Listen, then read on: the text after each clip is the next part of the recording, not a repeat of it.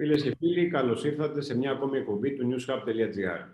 Σήμερα, ως ελεύθερη πολιορκημένη από τον κορονοϊό και εξαιτίας της πρωτόγνωρης κατάστασης που βιώνουμε, για να κάνω και μια σύνδεση με το σημερινό μας καλεσμένο, ε, λόγω του περιεχομένου των βιβλίων που είναι η αφορμή για να συζητήσουμε σήμερα, ε, την ε, Αλέγκρα και το Μπλε Λουλούδι Αναμνήσεις από το 2048, έχουμε την τιμή να φιλοξενούμε ξανά τον ε, κύριο Μίμη Ανδρουλάκη. Κύριε Ανδρουλάκη, γεια σας από το Ηράκλειο και ευχαριστώ πολύ που αποδεχτήκατε την, την πρόσκλησή μας ξανά.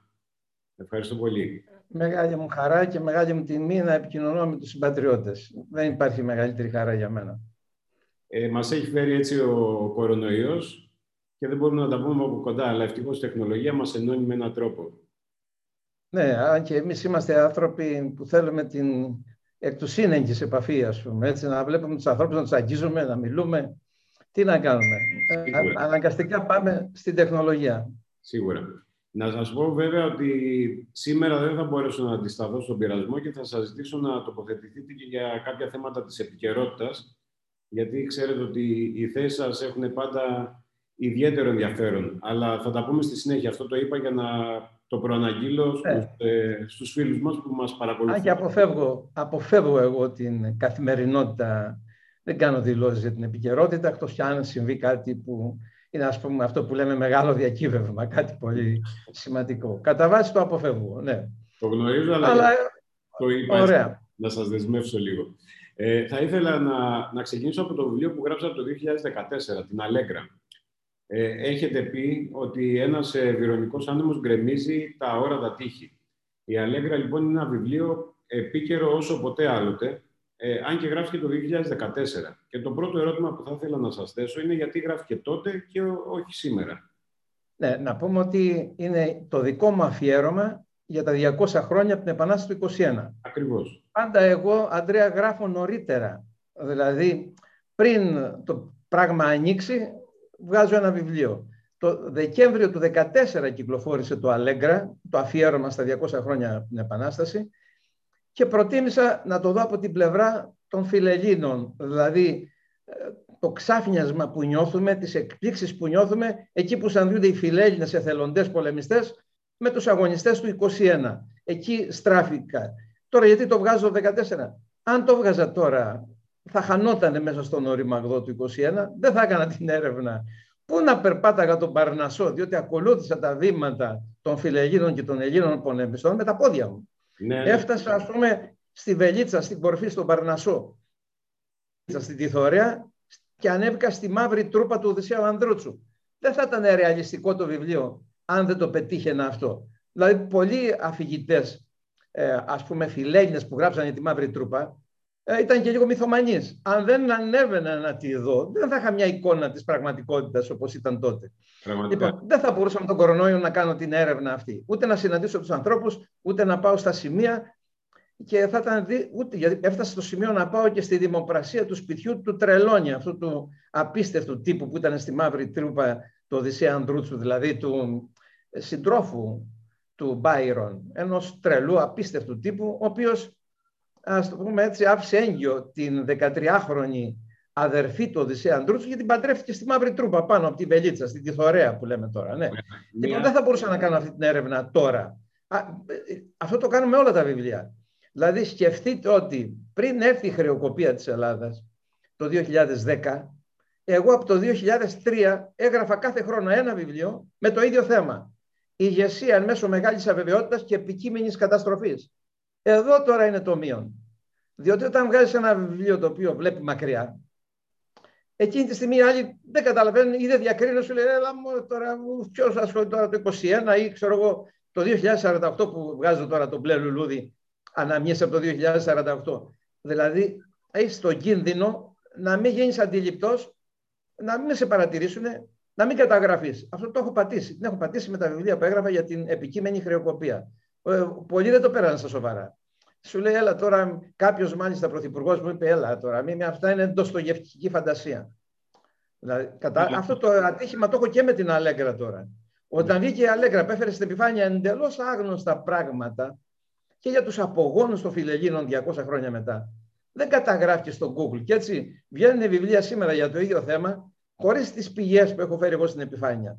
Έχει δηλαδή ένα ελάττωμα το να βγαίνεις έγκαιρα νωρίτερα, ας πούμε. Να είσαι διορατικός είναι ελάττωμα, ιδιαίτερα στην Ελλάδα. Ωραία. Να τα πάμε λίγο με τη σειρά. Θα ήθελα να μου πείτε ποια είναι η Αλέγκρα. Είναι προφανώς ένα πρόσωπο υπαρκτό και πρωταγωνιστής. Ε, Αλέγκρα είναι η κόρη του Μπάιρον, η εξόγαμη κόρη του Μπάιρον, με την Κλέρ Κλέρμοντ, την αδερφή της, ετεροθαλή αδερφή της Μέρι Σέλεϊ, Σέλεϊ ο ποιητής, η Μέρι Σέλεϊ, η μεγάλη συγγραφέα που έχει γράψει το Φραγκιαστάιν, ας πούμε. Είναι αυτή η φιλέλληνες, είναι ο κύκλος της Πίζας των φιλελλήνων. Η Αλέγκρα, λοιπόν, είναι το βενετσιάνικο όνομα της κόρης του Μπάιρον, η οποία θεωρείται ότι πέθανε, αλλά εγώ ισχυρίζομαι με 90% πιθανότητα ότι δεν πέθανε, ήταν μια απάτη του Μπάιρον για να τη φυγαδεύσει, να μην την πάρει η γυναίκα του που την κυνηγούσαν την απαγάγει, δηλαδή η Κλέρ Κλέρμον, τη μάνα της ας πούμε, και πήγε κατά πάσα πιθανότητα στην Αμερική. Δηλαδή πιστεύω ότι επέζησε. Εντάξει, αυτό είναι 90% η πιθανότητα, πιστεύω, από όλα τα στοιχεία που έχω φέρει στην επιφάνεια. Αλλά αυτό δεν μπορώ να το αποδείξω 100%. Ναι. Μάλιστα. Η Αλέγκρα λοιπόν σηματοδοτεί. Είναι ένα όνομα συμβολικό που χρησιμοποιώ. Διότι πράγματι ο Μπάιρον είναι μια εκπληκτική φυσιογνωμία, σημάδεψε και έφερα και για τη ζωή του και για το θάνατό του άγνωστα στοιχεία. Δεν πέθανε από επειδή κρύωσε στο Μεσολόγιο Μπάιρον το κλίμα του Μεσολογίου. Αυτά δεν είναι. Εντάξει, έπαιξε ένα ρόλο αυτό, αλλά είχε μια άλλη υποκείμενη ασθένεια, πολύ σοβαρή, που την αποκαλύπτω στο βιβλίο, που δεν χρειάζεται λοιπόν και στον αέρα, γιατί μπορεί κανείς να μην καταλάβει και όλα να το παρεξηγήσει, ας πούμε. Ε, τότε ήταν πολύ συνηθισμένη αυτή η αρρώστια, με κατάλαβες. Σε τριτογενές στάδιο, ας πούμε. Ναι. ναι. Και έτσι λοιπόν άρχισα να παρακολουθώ τους φιλέγινε. Και αυτό είναι βιωματικό. Δεν είναι, ας πούμε, σκεφτείτε ότι θα δείτε στον πρόλογο της Αλέγκρα, θα δεις ότι αυτό το βιβλίο δεν έχει τίποτα το φτιαχτό. Εγώ όταν είμαι 19χρονος δευτεροητής φοιτητής, στα 150 χρόνια της Επανάστασης, με μια άλλη ομάδα, κάναμε συμμετείχα, ας πούμε, είμαι μάλλον τσιλιαδόρος, ξέρω εγώ, στην ενέργεια να τοποθετηθεί ένα μαγνητόφωνο στον Άγιο Παύλο, στην οδό Φιλελίνων, την Αγγλικανική Εκκλησία, που θα έρχονταν όλοι οι ξένοι δημοσιογράφοι και κάποιοι απόγονοι των Φιλελίνων, όπως η κόμισα Άστινγκς, του μεγάλου Άστινγκς, που έλεγε ο Χάου, ο μεγάλος Φιλέλληνας, ότι ήταν ο πιο αποτελεσματικός Φιλέλληνας, ήταν ο πλοίαρχος του Καρτερία, ο Άστινγκς, ο οποίος έχασε τη ζωή του και η καρδιά του είναι εντυχισμένη στον Άγιο Παύλο. Λοιπόν, μετήχα σε αυτή την ενέργεια να τοποθετήσουμε μαγνητόφωνο που φώναζε ότι το 21 είναι ελευθερία, ελευθερία στα 150 χρόνια της Χούντας. Ήταν η μέρα που ο Παναθηναϊκός απέκλεισε την Everton και στους δρόμους υπήρχε μια κυκλοφορία, αλλά ήταν ποδοσφαιρική, ας πούμε. Ήταν μια... Τι, τώρα τι φανταζόμουν όταν ήμουν 19 χρόνος και τι... Γιατί και τότε πρέπει να φαντάστηκα πώς θα είναι ρε παιδί με τα 200 θα ζω καταρχήν. Ε, θα ζω, γιατί τότε δεν είχαμε τα όρια ζωής. λοιπόν, ο, όταν έκανα αυτή την ενέργεια, όταν συμμετείχα σε αυτή την ενέργεια, μια γυναίκα τοποθέτησε το μαγνητόφωνο τεταρτοετής νομικής. Λοιπόν, ε, σκεφτόμαστε πώς θα είναι το 2000. Ε, δεν πήγε το μυαλό μου το 2000. Θα είμαστε εχμάλωτοι της πανδημίας, μιας πανδημίας και θα τρέχουμε σε ένα αγώνα, σαν ανθρωπότητα ολόκληρη, σαν αγώνα ζωής και θανάτου με τον κορονοϊό. Και μάλιστα με μεγάλες αβεβαιότητες. Παρότι έχουμε αυτή τη μεγάλη κατάκτηση της ανθρωπότητας, σε λίγους μήνες βγάλαμε εμβόλια τα οποία έχουν μια αποτελεσματικότητα, αλλά έχουν πάντα μια αβεβαιότητα τι θα γίνει με τις επόμενες μεταλλάξεις, θα φτάσουν τα εμβόλια, θα είναι άμυνα σχετική. Και να, αμέσως πώς έρχεται αυτό που λέω στο μπλε λουλούδι αναμνήσεις από το 2048, ότι έπρεπε να έχουμε μεγάλα προγράμματα παγκόσμιας σημασίας, ερευνητικά προγράμματα στη βασική έρευνα, ειδικά τη γενετική κλπ, για να αντιμετωπίσουμε τους ιούς, τους κορονοϊούς. Δεν το κάναμε. Ήρθε το SARS, το αφήσαμε, ξεχαστήκαμε κλπ, διότι εμπιστευόμαστε απλώς στις εταιρείες τις φαρμακευτικές. Αλλά μια φαρμακευτική εταιρεία ή ένα venture capital έχει ένα ορίζοντα χρονικό μπροστά του ένα-δύο χρόνια να βάλει 2-3 δισεκατομμύρια. Δεν μπορεί να δεσμεύσει πόρους για 30 χρόνια να κάνει έρευνα. Αυτή τη στιγμή χρειαζόμασταν άλλου είδους.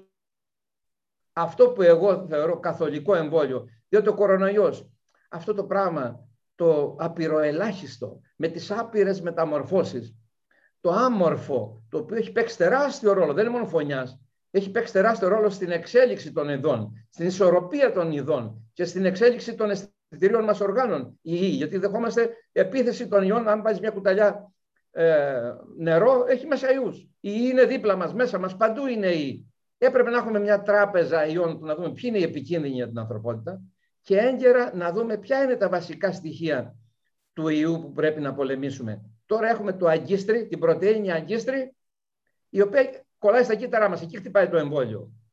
Αλλά το αγκίστρι μπορεί να αλλάζουν συνεχώς τα αγκίστρια που έχει ο κορονοϊός. Ε, το χτυπάμε εκεί που μπορεί να αλλάξει πολύ αυτός. Έπρεπε λοιπόν να... Το επόμενο εμβόλιο πρέπει να πάει στη δομή του κορονοϊού, στην κάποια δομή, αν μπορούμε να μιλάμε για δομή στον κορονοϊό, σε πρωτεΐνες άλλες που αποτελούν το βασικό του ε, τυπικό στοιχείο ανεξαρτήτως των μεταμορφώσεών του. Να λοιπόν που εδώ χρειαζόμαστε μεγάλα προγράμματα βασικής έρευνας η οποία υποχώρησε μετά ας πούμε αυτό που λέμε νεοφιλελευθερισμός την άνοδο δηλαδή του Ρίγκαν στην Αμερική υποχώρησαν αυτά τα μεγάλα προγράμματα και πρέπει να επανέλθει η ανθρωπότητα με μεγάλα ερευνητικά προγράμματα συνεργασία όλων των υπήρων ναι, θα σας δηλαδή, τώρα με στοιχεία αυτό. παγκόσμιας διακυβέρνησης να φέρουμε. Να που το μπλε λουλούδι μας φέρνει με άλλο δρόμο. Επιστρέφουμε όμως πάλι στο, στους φιλέλληνες στο 21 κλπ.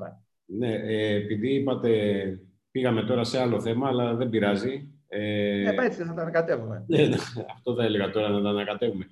Η ανθρωπότητα αποδείχθηκε απροετοίμαστη απέναντι στον κορονοϊό, γιατί δεν υπήρξε αυτή η οικουμενική διακυβέρνηση, ε, ας τη χαρακτήρισω έτσι. Δηλαδή υπήρξε μια έτσι, διαδικασία διακρατική. Ναι. Διαχρονικά έπρεπε να έχουμε θεσμούς παγκόσμιας διακυβέρνησης, τουλάχιστον στα οικουμενικά ζητήματα, πολύ ισχυρούς για όλες τις απειλές που αντιμετωπίζει η ανθρωπότητα.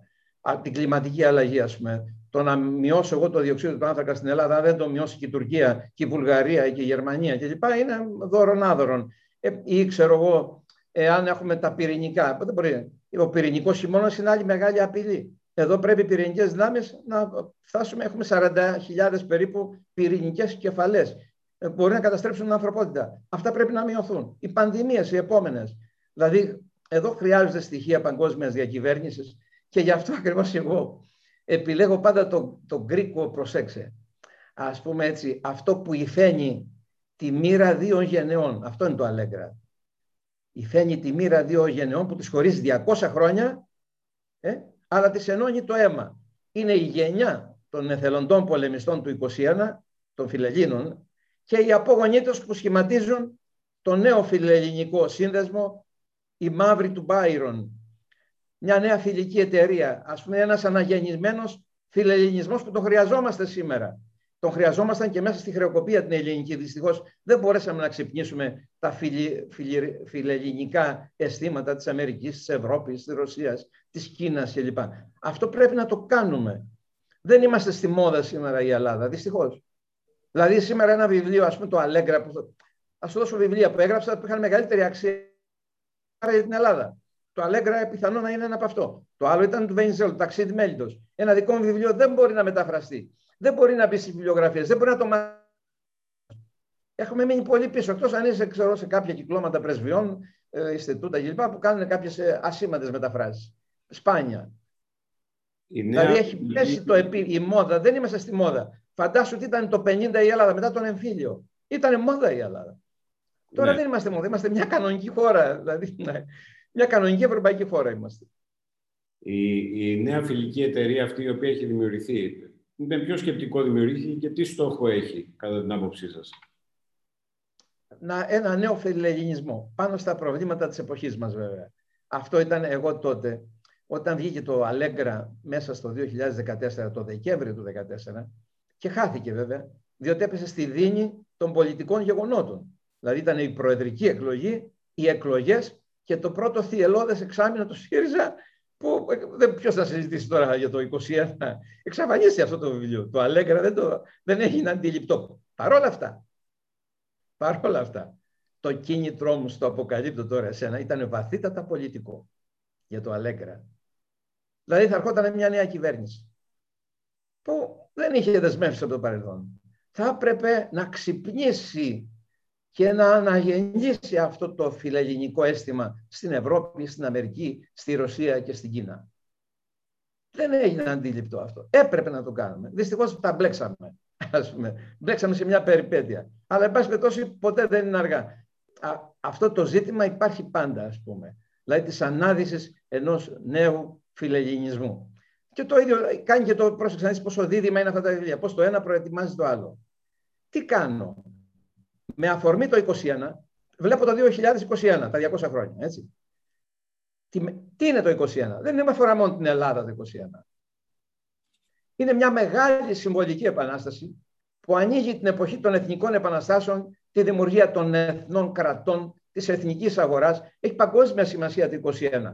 Γι' αυτό βλέπεις, ας πούμε, τον Μάρξ που θα μας χρησιμοποιήσει το μπλε λούδι, θα μας χρησιμεύσει, ο οποίος έχει στο σπίτι του τις φωτογραφίες των ηρών του 21. Είναι θρύλος το 21. Έτσι, και έχω λοιπόν τα 200 χρόνια από την Επανάσταση του 21 και επιλέγω μια άλλη επανάσταση που είχε ένα άλλο συμβολικό χαρακτήρα. Το 1848, πανευρωπαϊκή τώρα, επανάσταση, δημοκρατική, κοινωνική, αναδεικνύει το κοινωνικό πρόβλημα πλέον των λαών. Το κοινωνικό ζήτημα, το νέο κοινωνικό ζήτημα αναδεικνύει η επανάσταση του 1848 που σαρώνει από το Βερολίνο, τη Δρέσδη, το Παρίσι, το Παλέρμο, τη Ρώμη, την Ισπανία, ξεσπάει παντού η, η μοναδική πανευρωπαϊκή επανάσταση που έχουμε. Είναι ταυτόχρονα η επανάσταση βιομηχανική. Δηλαδή ο ατμός η, κάνει τα πρώτα μεγάλα βήματα, η επανάσταση του ατμού, οι σιδηρόδρομοι, τα ατμόπλια. Αυτό είναι το 1848. Και βέβαια λέω και το κομμουνιστικό μανιφέστο. Δηλαδή το 1848 σηματοδοτεί τα μεγάλα ιδεολογικά ρεύματα τα οποία σημάδεψαν τον 10ο και 20ο αιώνα. Και γι' αυτό ακριβώς βλέπω 1848-2048, 1821, 2021, 1848-2048 να δούμε τον κόσμο στη μεγάλη του εικόνα. Ε, καθόλου τυχαίες οι επιλογές των χρονολογιών όπως μας λέτε. Σε σχέση με το Αλέγκρα, αυτό που αντιλαμβάνομαι από όλα όσα ναι. μου λέτε, είναι ότι δεν αποτελεί απλά ένα βιβλίο ιστορικής καταγραφής ε, άγνωστων γεγονότων στον περισσότερο κόσμο της Επανάστασης του 21, αλλά είναι κάτι παραπάνω. Ναι, είναι ακριβώς κάτι παραπάνω. Θέλει, λέω, είναι ένας νέος βυρονικός άνεμος που πρέπει να γκρεμίσει τα όρατα τείχη που μας περιβάλλουν. Έχει και μια επικαιρότητα αυτό. Ο αναγνώστης που θα το διαβάσει θα καταλάβει. Σε όλα μου τα βιβλία έχω τη διάσταση προς τα μπρος. Ακόμα και ένα βιβλίο που φαίνεται ότι μιλάει για το παρελθόν, βλέπει μακριά. Πέρυσι είχα βγάλει και το παρουσιάσαμε στο Ηράκλειο με μεγάλη επιτυχία, το αγάπη μέδουσα. Πώς τελειώνει το αγάπη μέδουσα, προσέξτε, επειδή είπα πριν για τις πρωτενε. Ότι πρέπει να βρούμε τις βασικές πρωτενε του κορονοϊού. Την νη και S πρωτενη. Τώρα έχουμε την πρωτενη αγκίστρη, αυτή που κολλάει στα κύτταρά μας. Εκεί χτυπάμε. Ε, το οποίο είναι περιορισμένη σε ενδεχομένως σημασία, γιατί δεν ξέρουμε πώς θα εξελιχθούν τα εμβόλια το επόμενο διάστημα.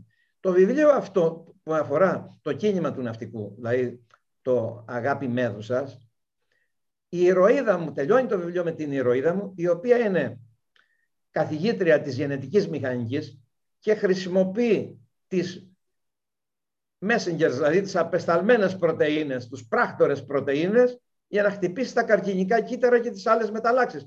Δηλαδή στο μυαλό μου η πρωτεΐνη είναι διαρκώς. Τα αμινοξέα που λέμε τα μηνοξέα, ας το πούμε έτσι. Και στενοχωριέμαι που μια ομάδα Ελλήνων, Ελληνοκυπρίων, ξέρω εγώ, Ελλήνων, Χασάπης, ο, ο Γιάννης ο τον ξέρει κλπ. Είδα τον αγόρασε και αυτόν η Google. Δηλαδή, μια μικρή εταιρεία, η οποία μια, κάνει μια πρωτότυπη δουλειά με τεχνητή νοημοσύνη στις πρωτενε, την αγόρασε και αυτή η Google. Δεν αφήνει τίποτα η Google. Δηλαδή όλα τα ρουφάει χωρίς να έχει την, ούτε την κουλτούρα, ούτε την αρμοδιότητα κλπ. Έχει πολλά λεφτά και μπορεί να αγοράζει ό,τι θέλει, ας πούμε. Ναι. Άρα λοιπόν το, και το μπλε λουλούδι βλέπει μακριά, προφανώς, βλέπει αυτό που θα συμβεί τα επόμενα 30 χρόνια, αλλά και η Αλέγκρα ήθελε να φέρει στην επιφάνεια την ανάγκη ενός νέου φιλελληνισμού στα μεγάλα προβλήματα της εποχής μας. Δηλαδή, είναι συγκλονιστικό. Για φαντάσου τώρα, Ανδρέα, ε, τότε λέγαμε Γερμανοτσολιάδες και τέτοια και η Γερμανία και λοιπά πράγματι, διότι οι Γερμανοί έχουν μια τευτονική αντίληψη πραγματικότητας. Αυστηρή, είναι θρησκεία, είναι ο προτεσταντισμός, το χρέος, είναι αμαρτία κλπ. Λοιπόν, αλλά ο Έλληνας πρέπει να ξέρει ότι υπήρχαν και άλλοι Γερμανοί. Πρέπει να το θυμηθεί. Η Γερμανική Λεγιώνα. Δεν υπάρχουν φιλέλληνες οι οποίοι εξολοθρεύτηκαν, ρημάχτηκαν με τέτοιο τρόπο, εξαθλειωμένο τρόπο. Εκεί που τραυματίστηκαν, εκεί πέθαναν, τους φάγαν τα κοράκια. Δεν βρέθηκε κάποιος να τους σηκώσει ούτε καν να τους κόψουν το πόδι αν ήταν τραυματισμένο. Ενώ αυτοί που σκοτώθηκαν ξέρω, στη μάχη του Ναβαρίνου, που τραυματίστηκαν στη μάχη του Ναβαρίνου, τους κόβανε με σάρακε στα πόδια, στα καράβια πάνω. Οι φιλέλληνες πεθάνανε σαν τα σκυλιά. Κάνεις, ούτε πήγε κανείς να τους ρίξει ξέρω εγώ, λίγο τσίπορο στην πληγή. Πεθάνανε εκεί που τους τραυματίστηκαν, εκεί πεθάνανε. Εξολοθρεύτηκε όλη η γεώνα. Και μάλιστα να σου πω ένα ανέκδοτο τώρα που αφορά το, το παλιό μου φίλο και σύντροφο και αγαπημένο, το Χαρίλο Φλωράκη. Ο Χαρίλο Φλωράκης, όλοι ξέρετε, ό,τι λεγόταν στο Αντάρτικο και στον Ελλάς και στο Δημοκρατικό Στρατό, καπετάν Γιώτης. Έτσι δεν είναι. Όλοι το ξέρουν. Καπετάν Γιώτης. Του λέω λοιπόν, ρε Χαρίλε, πού το βρήκες αυτό το Γιώτης; Ναι. Ξέρω εγώ μου λέει, Μωρέ, ένα κλέφτικο μου λέει τραγούδι μου είπανε, αναφέρεται σε ένα κλέφτη Γιώτη, μ' άρεσε, είπαν έτσι σύντομο και το πήρα. Του λέω, ξέρεις ποιος ήταν ο Γιώτης, του λέω. Είναι μια ιστορία που αφορά και την Κρήτη. Του λέω αυτός ο Γιώτης που ήταν καλός άνθρωπος και ηρωικός πολεμιστής Φιλιώτης εσκότωσε ένα από τους καλύτερους φιλέλληνας. Κατά λάθος. Παρεξήγηση. Είναι ο Αδόλφος Σάς από το Μάλμε της Σουηδίας που ήταν στη Γερμανική Λεγιώνα. Όταν εξολοθρεύτηκε πήγε και μπάρκαρε Αντρέα να έρθει να πολεμήσει στην Κρήτη που συνεχιζόταν η επανάσταση στην Κρήτη. Διότι εμείς είχαμε από το 29 έως το 30 πόλεμο. Έτσι, ε, ατυχή και καταστραμμένο και δεν πήγε καλά η υπόθεση. Μετά θα μπορώ να σου πω για την Κρήτη, ωραία ανέκδοτα κλπ. Λοιπόν, αλλά πήγε λοιπόν, μπάρκαρε να πάει στην Κρήτη. Έξω από το Ηράκλειο, έξω από τη Δία, τους, τους έκανε ένα πλοίο τουρκικό, τους έκανε έρευνα στο πλοίο. Το οποίο ήταν εμπορικό πλοίο. Καίκη δηλαδή τι πλοίο τώρα, ας πούμε. Και ανακαλύπτει ότι ο ΣΑΣ πάει στην Κρήτη να πολεμήσει. Τον είχαν καταγραμμένο από τους επικίνδυνους πολεμιστές. Τον κρεμάσε, πρώτα τον βίασε όλο το, όλο το πλήρωμα του τουρκικού πλοίου, βίασε τον Αδόλφο Σάς, μετά τον κρέμασε στο κατάρτι ανάποδα, με το κεφάλι κάτω, όπως και στη μαύρη τρούπα του Οδυσσέα Ανδρούτσου, που θα δούμε, είδες πως κρεμάσανε τον Ουίτκομπ και ανάποδα, αυτό που πυροβόλησε. Τέλος πάντων, ναι, τον, τον κρεμάσαν ανάποδα στο κατάρτι τον ΣΑΣ, τον πήγανε στην Αλεξάνδρεια και τον πουλήσανε σκλάβο. Τον είδε στην αγορά, στο χρηματιστήριο των σκλάβων, εκεί βγάλανε και τις Ελληνίδες, τις, τις κοπέλες φέρανε από την Πελοπόννησο, στο σκλαβοπάζαρο, ας πούμε, χρηματιστήριο, κανονικό, έτσι, στην Αλεξάνδρεια. Και τον αγόρασε ένας Εγγλέζος, τον λυπήθηκε και τον αγόρασε. Τον έστειλε στην Αγγλία και πήγε στην. Όταν έφτασε στην Αγγλία και είδε ότι το κομιτάτο ζητάει ανθρώπους για το Μεσολόγγι, φαντάσου τέτοια περιπέτεια. Ξαναφεύγει από τη Βόρεια Ευρώπη, ξαναφεύγει από την Αγγλία, αντί να πάει στο σπίτι του, στο Μάλμε, στην οικογένειά του, που ήταν τσακισμένος, και έρχεται στο Μεσολόγγι. Φαντάσου. Ε; Με το, ο Μπάιρον τώρα είναι στο Μεσολόγγι και έχει προσλάβει μισθοφόρους του Σουλιώτες. Και πάει ο ανυψός του Μάρκου Μπότσαρη να πάει να δει τα κανόνια που είχε αγοράσει ο, ο Μπάιρον. Μερικά από αυτά τα βούτυξε ο Τρελόνι και τα πήγε στη Μαύρη Τρούπα. Τέλος πάντων, πάει να δει, που ήταν απαγορευμένη περιοχή. Δεν μπορούσε να πάει ο ανυψός του. Ξέρεις ποιος είμαι εγώ; Σου λέει, εγώ είμαι ανυψός του Μάρκο Μπότσαρη και εσύ ο Ούγκρο, φιλέλληνας, θα μου απαγορεύσεις να πω μέσα ένας Ούγκρο. Άλλος ήταν εκεί, ας πούμε. Όχι, απαγορεύεται μία έτσι και λοιπά. Πλακώνονται, ξέρεις ποιο. Δεν μπορούσαν να συνεννοηθούν κιόλας. Φωνάζει ο Ούγκρο στη φρουρά και έρχεται ο λοχαγός ο Σάς, ο Αδόλφο Σάς. Και προκειμένου να ελέγξει το γιο, ήταν και ο γιος της εκεί, με τους φιλιώτες, με τον Ανιψό, αυτός πήγε να το δείξει τα. Γυρίζει από την ανάποδη πλευρά του σπαθιού, του δίνει έτσι μια στον τράγελο, ε, δηλαδή κάτι πέρα. Όχι να τον χτυπήσει, γιατί δεν... ήταν από την πλευρά που δεν κόβει το σπαθί.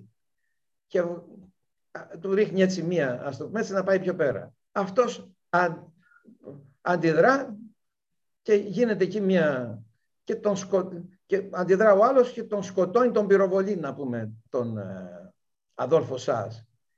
Ε, ξεσηκώνονται οι σουλιώτες να φύγουμε, σκοτώσαν οι Φράγκοι το γιώτη Δηλαδή ο γιο τη ήταν η αφορμή. Σκοτώσαν οι Φράγκοι, το, το βλέπανε αιματωμένο. Δηλαδή ήταν τα αίματα του Αδόλφου Σά. Τα αίματα ήταν πάνω στο γιώτη. Και ξεσηκώνονται οι σουλιώτε, γίνεται έξαλλος ο Μπάιρον, τους πλήρωσε η δουλειά της, σηκωθείτε, φύγετε. Και τους έδιωξε. Μισθοφόροι ήταν, ας πούμε. Κλπ. Όταν άκουσε αυτή την ιστορία, ο Χαρίλος εξεπλάγει ότι ο γιο τη σκότωσε. Είναι η πέτρα του σκανδάλου στην δολοφονία του Αδόλφου Σάς, αυτό που εγώ βρήκα τους απογόνους του οι οποίοι από το Μάλμε είναι τώρα στην Κοπενχάγη δουλεύουν. Τους βρήκα αυτούς με χίλια βάσανα, όπως βρήκα πάρα πολλούς. Χρησιμοποίησα τότε, ότι επειδή έχουν ψηφιοποιηθεί οι εφημερίδες ε, του 19ου αιώνα, λέω και κοίταζα δικογρα, ε, δικογραφίες. Ε, έβαζα τα ονόματα να δω τι γίνεται κλπ.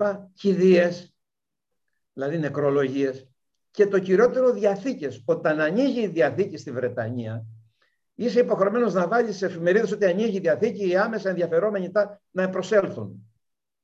Και εκεί είδα, ας πούμε, πως η κόρη που έκανε η Ταρσίτσα, η αδερφή του Μπάιρον με τον Τρελόνι, η Ζέλα, που ζούσε και που πέθανε. Ζέλα Όλγου είναι Τρελόνι. Δηλαδή έμαθε το σπίτι της στην περιοχή της, όπως έμαθε πότε πουλιέται το σπίτι του Τρελόνι, αυτού του απίστευτου τύπου του συντρόφου του Μπάιρον, που ήταν στη μαύρη τρούπα του Οδυσσέα Ανδρούτσου, ας πούμε. Ο οποίος τελικά ήταν τυχοδιώκτης ή όχι, γιατί... Ε, να, κοίταξε, ε, ρομαντικός ήταν. Αυτός ήταν κουρσάρος. Δηλαδή, ήταν ένας τύπος ο οποίος ε, πήγε με τα βρετανικά πλοία τα πολεμικά, που ήταν, κουρσεύανε και λίγο τα αντίπαλα πλοία. Ε, και είχε πάει μέχρι κάτω, είχε πάει στην Ιάβα, είχε πάει στην Νότια Ινδία, είχε πάει παντού ας πούμε. Και εκεί έκανε κάποια ταξίδια, τον κρεμάσαν και εκεί στο Κατάρτι, τιμωρία εκεί.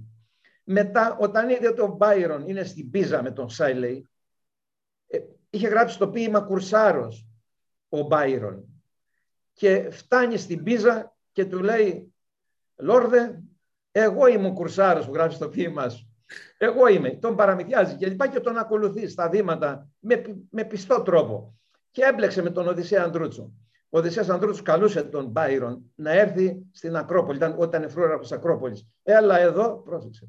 Έλα εδώ στην Ακρόπολη, ας το Μεσολόγγι, πιο σοφή σκέψη. Ας το Μεσολόγγι, πάνω στην Ακρόπολη ο Μπάιρον.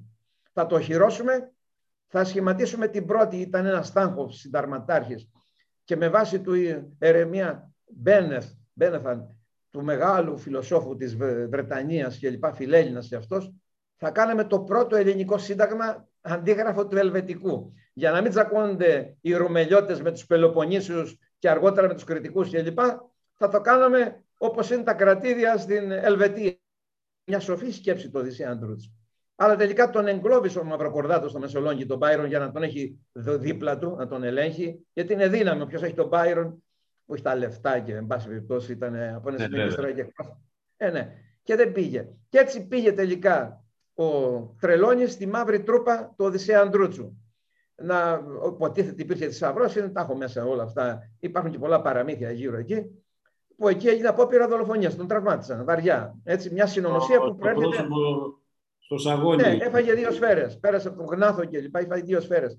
Από ένα Whitcomb, να πούμε. Ήταν μια συνωμοσία που ξεκίνησε στην αρχή από τον Μαυροκορδάτο και τον Κολέτη. Ο Κολέτης και ο Οδυσσέας Αντρούτσος είχαν μίσο τυφλό. Ήταν και οι δυο στην αυλή του Αλή Πασχά. Ήταν παλιά μίση. Και όλο το θέμα ήταν αν ο Οδυσσέας Αντρούτσος, στον εμφύλιο, κατέβαινε στην Πελοπόννησο, θα πήγαινε με τον Κολοκοτρώνη και με τους άλλους.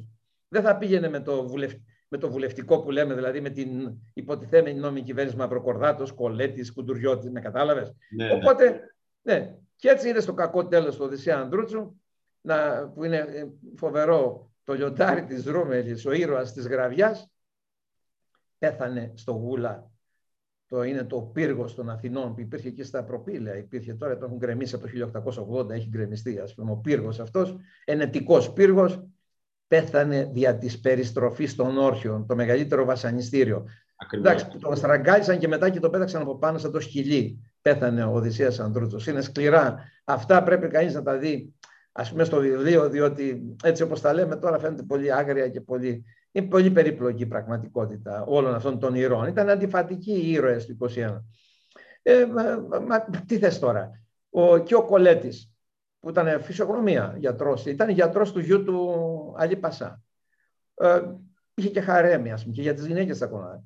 Ο Καρεσκάκης και ο Οδυσσέας Αντρούτος μεγάλωσαν στην αυλή του Αλή Πασά. Έχουν αλιπασάδικη νοοτροπία, είναι αντιφατικοί άνθρωποι, αλλά είναι συγκλονιστές προσωπικότητες. Είναι ασύλληπτοι ασύλληπτοι αγωνιστές, ας πούμε. Τώρα, επειδή τα λέμε αυτά και μας ακούει κανείς, θα πει και τι ρόλο παίξαν οι φιλένε. Καθοριστικό ρόλο. Ακόμα και τον Αβαρίνο. Δεν υπήρξε ποτέ εντολή των τριών δυνάμεων της Αγγλίας, της Βρετανίας, της Γαλλίας και της Ρωσίας να βυθιστεί ο τουρκο-αιγυπτιακός στόλος. Μεταλλή, ο Αιγύπτιος ήθελε να μπλέξει ο στόλος, να την κάνει να φύγει δεν υπήρξε ποτέ η πρόθεση των μεγάλων δυνάμεων να βοηθήσουν τον Οθωμανικό στόλο. Είχαν μια εντολή επίδειξης δυνάμεως να συμμαζέψουν λίγο τον Ιμπραήμ, να μην πάει να καταλάβει και την Ήδρα. Εντάξει, κατέλαβες στην Πελοπόννησο, μην πας και στην Ήδρα. Ας πούμε. Αυτό ήταν όλο. Μια ήπια. Και μάλιστα είχαν αρχίσει διαπραγματεύσεις με τον Ιμπραήμ, πίνανε τσάγια, πίπες, ξέρω εγώ. Κάνανε διαπραγματεύσεις, συζητήσεις. Ε, κάνανε μια προσπάθεια. μικρή αψημαχία και παρεξήγηση που έγινε στον Ναβαρίνο οδήγησε τον Κότρικτον και το Δεριγνή να πηδήσουν τον Οθωμανικό στόλο και να σωθεί η Επανάσταση, ότι είχε χαθεί η Επανάσταση. Η Πελοπόννησος είχε καεί, αλλά το πείσμα υπήρχε βέβαια. Ναι, βέβαια. Το Μεσολόγγι είχε καταληφθεί, δεν είχε μείνει τίποτα πλέον. Η Επανάσταση είχε χαθεί για πολλά χρόνια. Το Ναβαρίνο, εδώ έπαιξε ρόλο ο φιλελληνισμός. Όταν ο Κόδρικτον πήγε στην Αγγλία τον δικάσανε για υπέρβαση καθήκοντος. Τον ταπεινώσανε. Δηλαδή, γιατί έκανε την παραπάνω κίνηση. Γιατί αυτοί είχαν ένα φιλελληνικό ρεύμα, ορισμένοι ακόμα περισσότερο. Εκεί ήταν και ο Άστινγκ που είχε βυθίσει πλοία πλήρην τουρκικά, ας πούμε, και ο Χάμιλτον. Μεγάλες μορφές του φιλελληνισμού. Σκέψου λοιπόν και σαν κριτικός τώρα, γιατί πάντα και στο μπλε λουλούδι θα δεις στην Κρήτη και στο Αλέγκρα και σε όλα μου τα βιβλία. Πρόσεξε τώρα να δεις πόσο φιλελληνισμός με οδηγεί εμένα. Έρχεται ο Αλμέιδα Πορτογάλος να πολεμήσει στην Ελλάδα με τον Φαβιέρο κλπ. Ο εγγονός του μετά, πρόσεξε, ο Αλμέιδα, όταν ξεσπά ο Βαλκανικός πόλεμος, έρχεται και εγγράφεται στο πρώτο ανεξάρτητο τάγμα κριτών, όπου είναι και ο Γιώργος Κολοκοτρώνης, ο οποίος έχει γίνει κριτικός, ο εγγονός του, του Γεωργίου, του, του Θεόδωρου Κολοκοτρώνη, ο εγγονός του, ήρθε και πολέμησε ως κριτικός στο πρώτο ανεξάρτητο σύνταγμα κριτών που μπήκε πρώτος στη Θεσσαλονίκη και έπεσαν και οι δύο στη μάχη του Λαχανά με επικεφαλής τον συγγενή μου εξ, έξω ποτάμων οροπεδίου Λασιθίου Ιωάννη Αλεξάκη που αργότερα έγινε στρατηγός.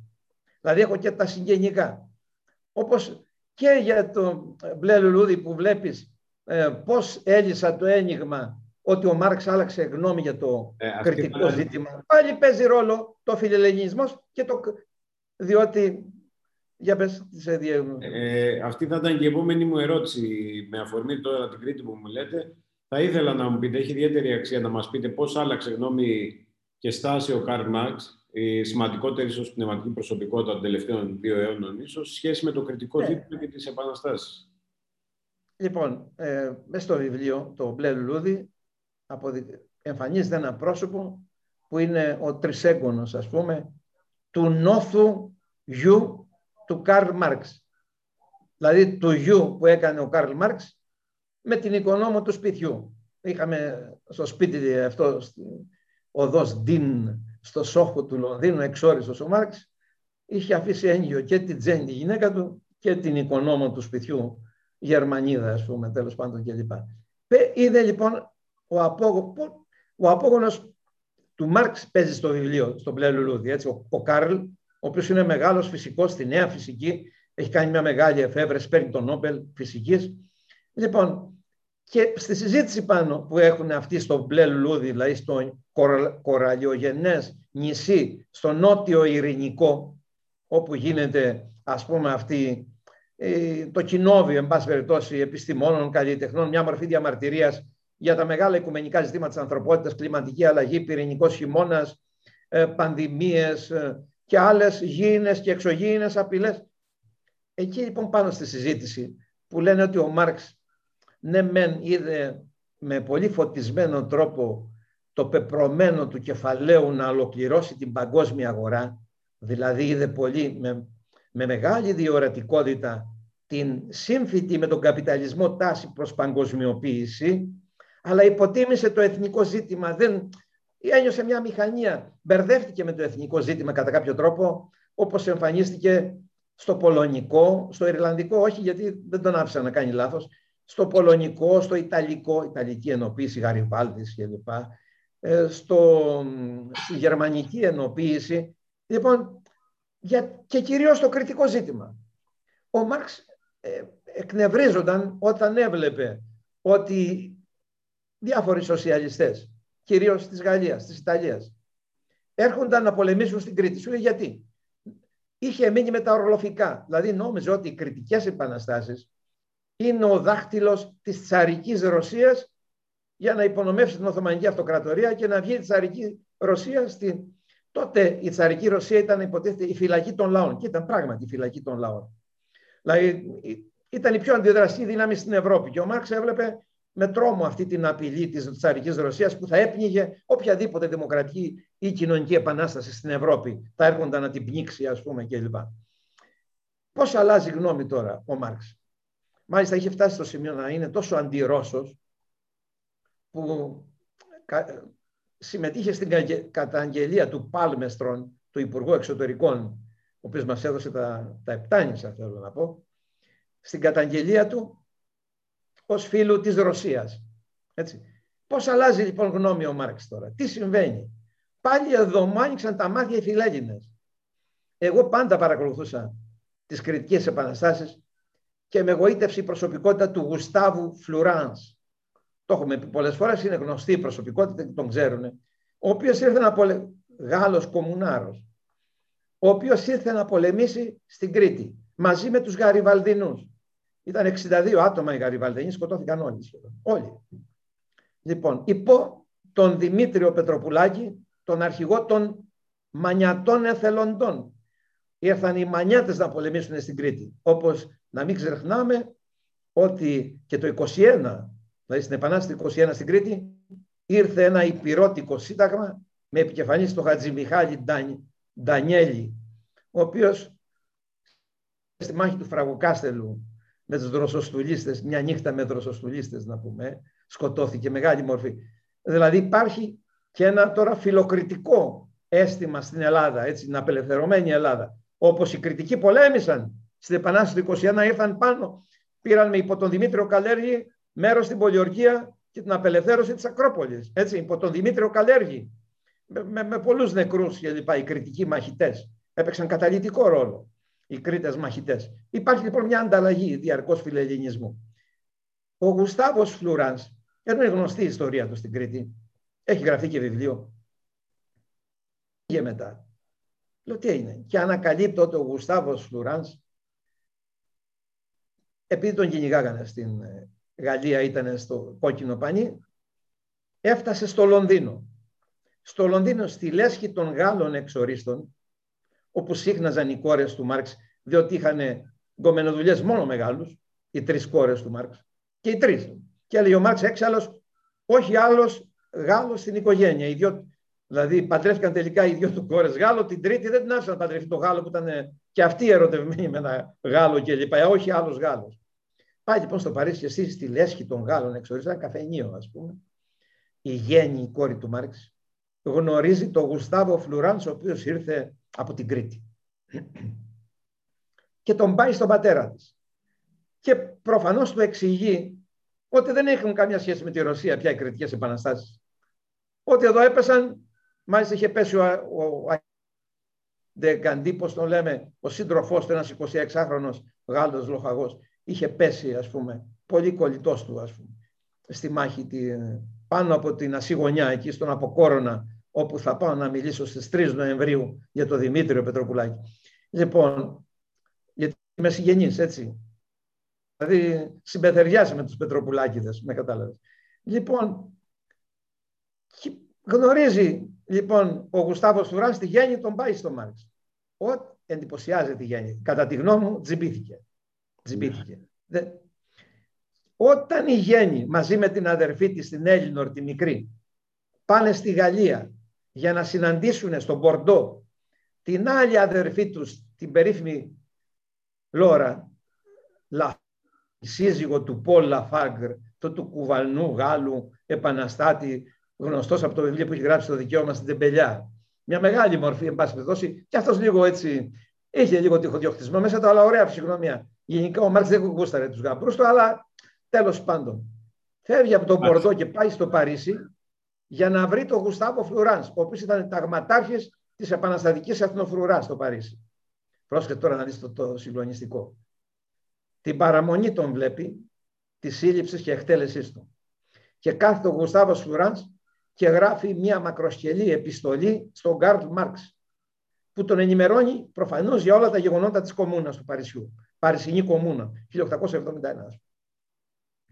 Δηλαδή, ο, ο, ο επαναστάτης της Κρήτης είναι στην Παρισινή κομμούνα. Πρόσεχε, και άλλα εδώ. Πολλοί επαναστάτες των κριτικών επαναστάσεων βρέθηκαν στα τείχη του Παρισιού και πολέμησαν. Μεταξύ αυτών και ο Λεωνίδας Πετροπουλάκης, του Δημητρίου Πετροπουλάκη ο, ο άλλος γιος, ο νεότερος. Είναι το περίφημο τάγμα της Ανατολής, που είναι πολλοί φιλέλληνες, πήγανε μετά στο Παρίσι να πολεμήσουν. Δηλαδή καταλαβαίνει, είμαστε σε μια εποχή επαναστατική ας πούμε. Άλλοι πήγανε και πολέμησαν στη Βενεζουέλα με τον Μπολιβάρ. Δηλαδή ήταν εποχή των μεγάλων εθνικών και δημοκρατικών και κοινωνικών επαναστάσεων ας πούμε. Τη δένει την επιστολή η γέννη στην κυλίτσα της πάνω, τη δένει και συλλαμβάνεται και αυτή την επομένη. Της κάνουν έρευνα, δεν την ψάξανε όλοι και λοιπά. Ήταν τώρα οι μέρες τέτοιες. Έφτασε η επιστολή του Γουστάβου Φλουράνς στον Καρλ Μάρξ. Δεν τη βρίσκουμε αυτή την επιστολή.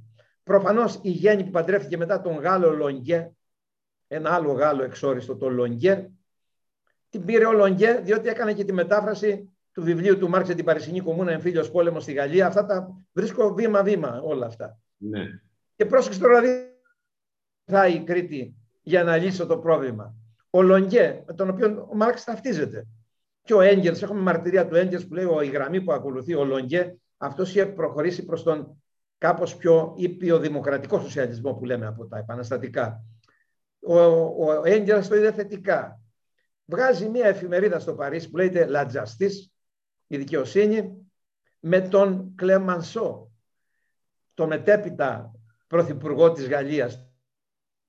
Λοιπόν, η εφημερίδα αυτή που την είδα όλα αυτά τα χρόνια έγραφε υπέρ των κριτικών επαναστάσεων, υπέρ του κριτικού ζητήματος.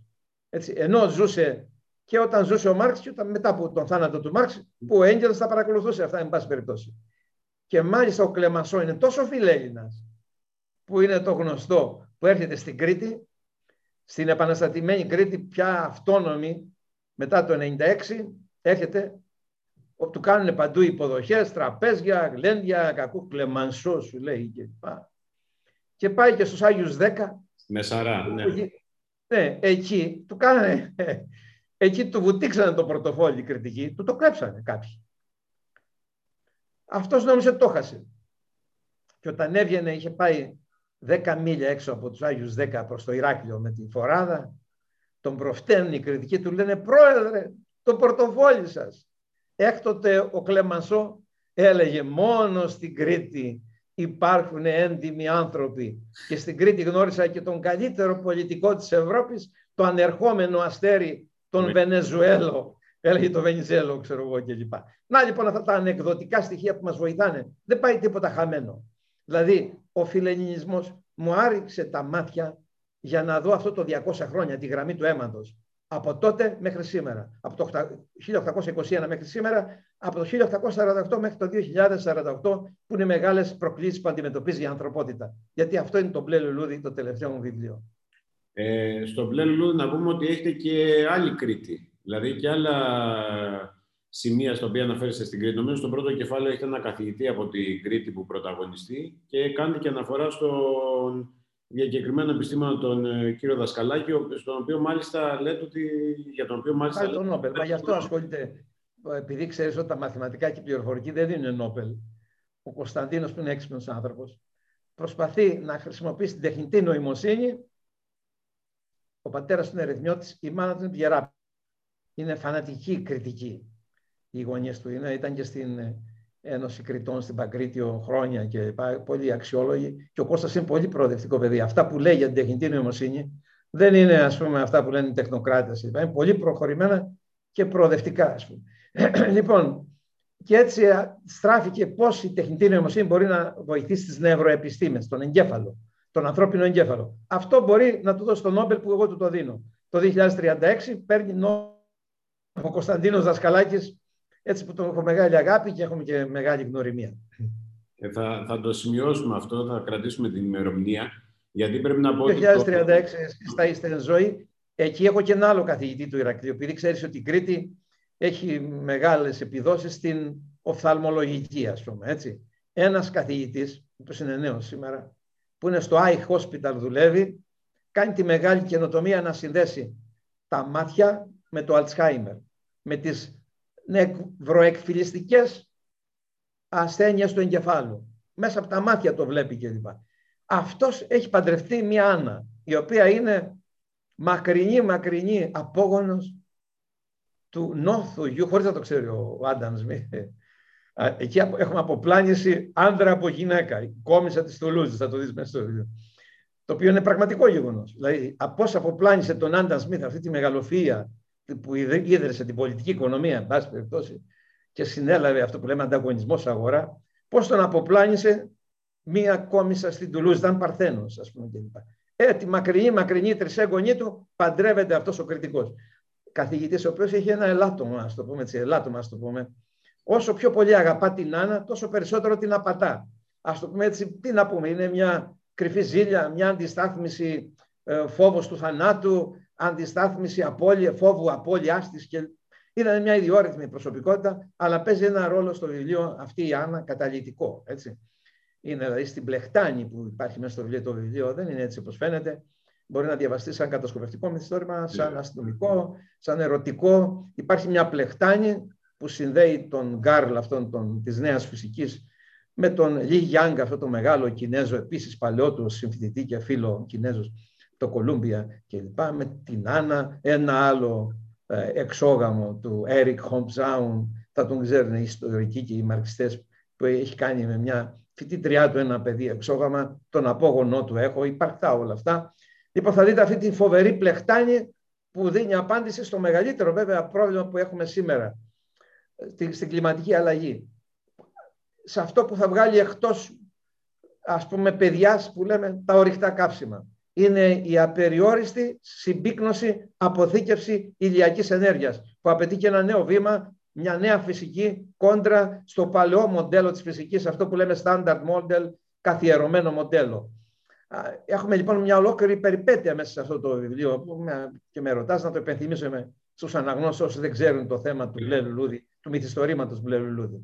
Εγώ αυτό που θέλω να πω, επειδή μιλάμε για τον μπλε λουλούδι πλέον, είναι ότι όπως είπατε μπορεί να το διαβάσει κανείς και να ε, συμπεράνει ότι είναι κατασκοπευτικό, ότι είναι ένα απλό μυθιστόρημα, ότι είναι μια περιπέτεια. Είναι σίγουρα ένα βιβλίο προφητικό το οποίο ήδη έχει αρχίσει να επιβεβαιώνεται και αυτό μας το δείχνει και οι εξελίξεις.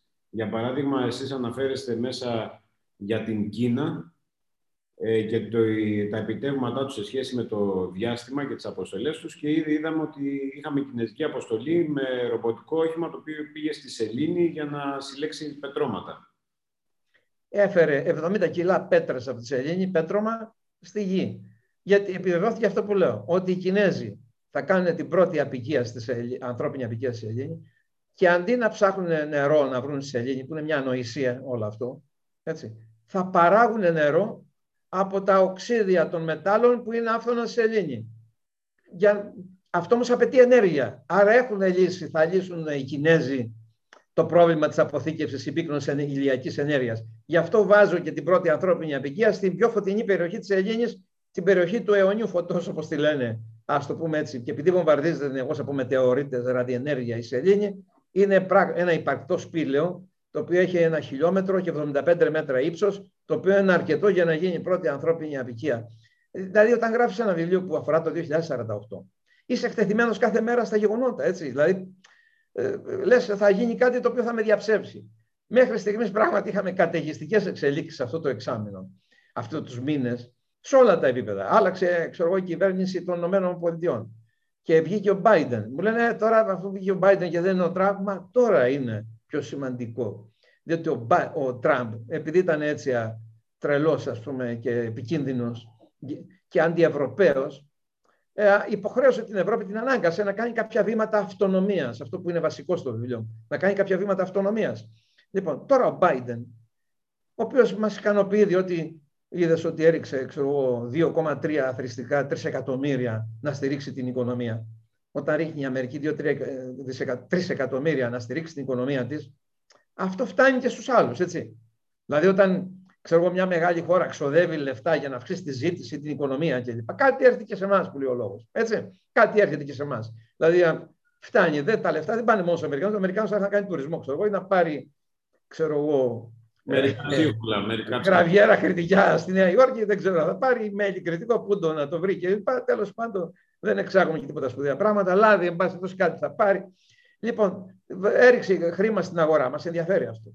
Ή, ξέρω εγώ, επιστρέφει στη συμφωνία για το κλίμα στο Παρίσι. Είναι μεγάλα βήματα αυτά. Όμως, Πρόκειται μια επικίνδυνη πλευρά του Biden. Θέλει να τσουβαλιάσει την Ευρώπη με την ομπρέλα τάχα δημοκρατία κλπ. σε ένα αντικινέζικο και αντιρωσικό μπλοκ. Η Ευρώπη δεν πρέπει με τίποτα να πέσει στην παγίδα του Biden για ένα νέο ψυχρό πόλεμο. Πρέπει να αναδειχθεί ως μιας αυτόνομη γεωπολιτική δύναμη. Η γεωγραφία και η οικονομία, το ευρώ, τις υπαγορεύουν να αποκτήσει γεωπολιτικό βάρος. Χωρίς αυτό δεν γίνεται τίποτα. Και είναι μια ενδιάμεση δύναμη, διαμεσολαβητική δύναμη που θα βάλει τα στάνταρ της παγκοσμιοποίησης στο εμπόριο, τα οικολογικά, νομικά, ηθικά, εργασιακά όρια σε αυτό που λέμε παγκόσμια αγορά, παγκόσμιο εμπόριο κλπ. Πρέπει να αντισταθεί στην προσπάθεια, αν υπάρξει τελικά, γιατί και ο ίδιος ο Biden ξέρει ότι δεν βγαίνει το παιχνίδι έτσι, να κάνει τώρα ένα, μια, ένα νέο ψυχρό πόλεμο. Ένα νέο μπλοκ αντιρωσικό, αντικινέζικο κλπ. Και πώς θα μειώσουμε τα πυρηνικά; Πώς θα ξαναφέρουμε το, το Ιράν στο, στη συμφωνία για τα πυρηνικά; Έχουμε μεγάλα προβλήματα σήμερα. Δες τον κορονοϊό. Έπρεπε να συνεργαστούμε. Είναι μεγάλη τύχη που, πρόσεξε, όλο το βόρειο ημισφαίριο παράγει εμβόλια. Το καημένο το νότιο στη μοίρα του, δυστυχώς. Παράγει εμβόλια η Ευρώπη, η Αμερική, η Κίνα και η Ρωσία. Αυτό δείχνει τον δρόμο. Η παγκόσμια συνεργασία. Από εκεί πέρα θα υπάρχει ο ανταγωνισμός. Δικαιούνται οι Αμερικάνοι να θέλουν να επιβάλλουν τα στάνταρ τους, η Ευρώπη τα δικά της στάνταρ, να θέλει να ανταγωνιστεί η Κίνα, να ανταγωνιστεί με τους κανόνες του ελεύθερου εμπορίου. Όχι με ένα νέο ψυχρό πόλεμο με εκβιασμούς κρατών κλπ. Να λοιπόν που λέμε ήρθε ο Biden, επιβεβαιώνεται το βιβλίο που κρούει τον κόνδωνα του κινδύνου από νέους ψυχρούς πολέμους κλπ. Ή ας πούμε με την Κίνα, λέω στο βιβλίο, ε, ότι ας πούμε οι υπερπλούσιοι καπιταλιστές της Κίνας είναι με βάση την παλιά φράση που έχω μέσα του, το 50 προέρχεται αυτή. Είναι τα καναρίνια στο κλουβί, έτσι τους λένε, έτσι, για να σπρώξουν την ανάπτυξη κλπ.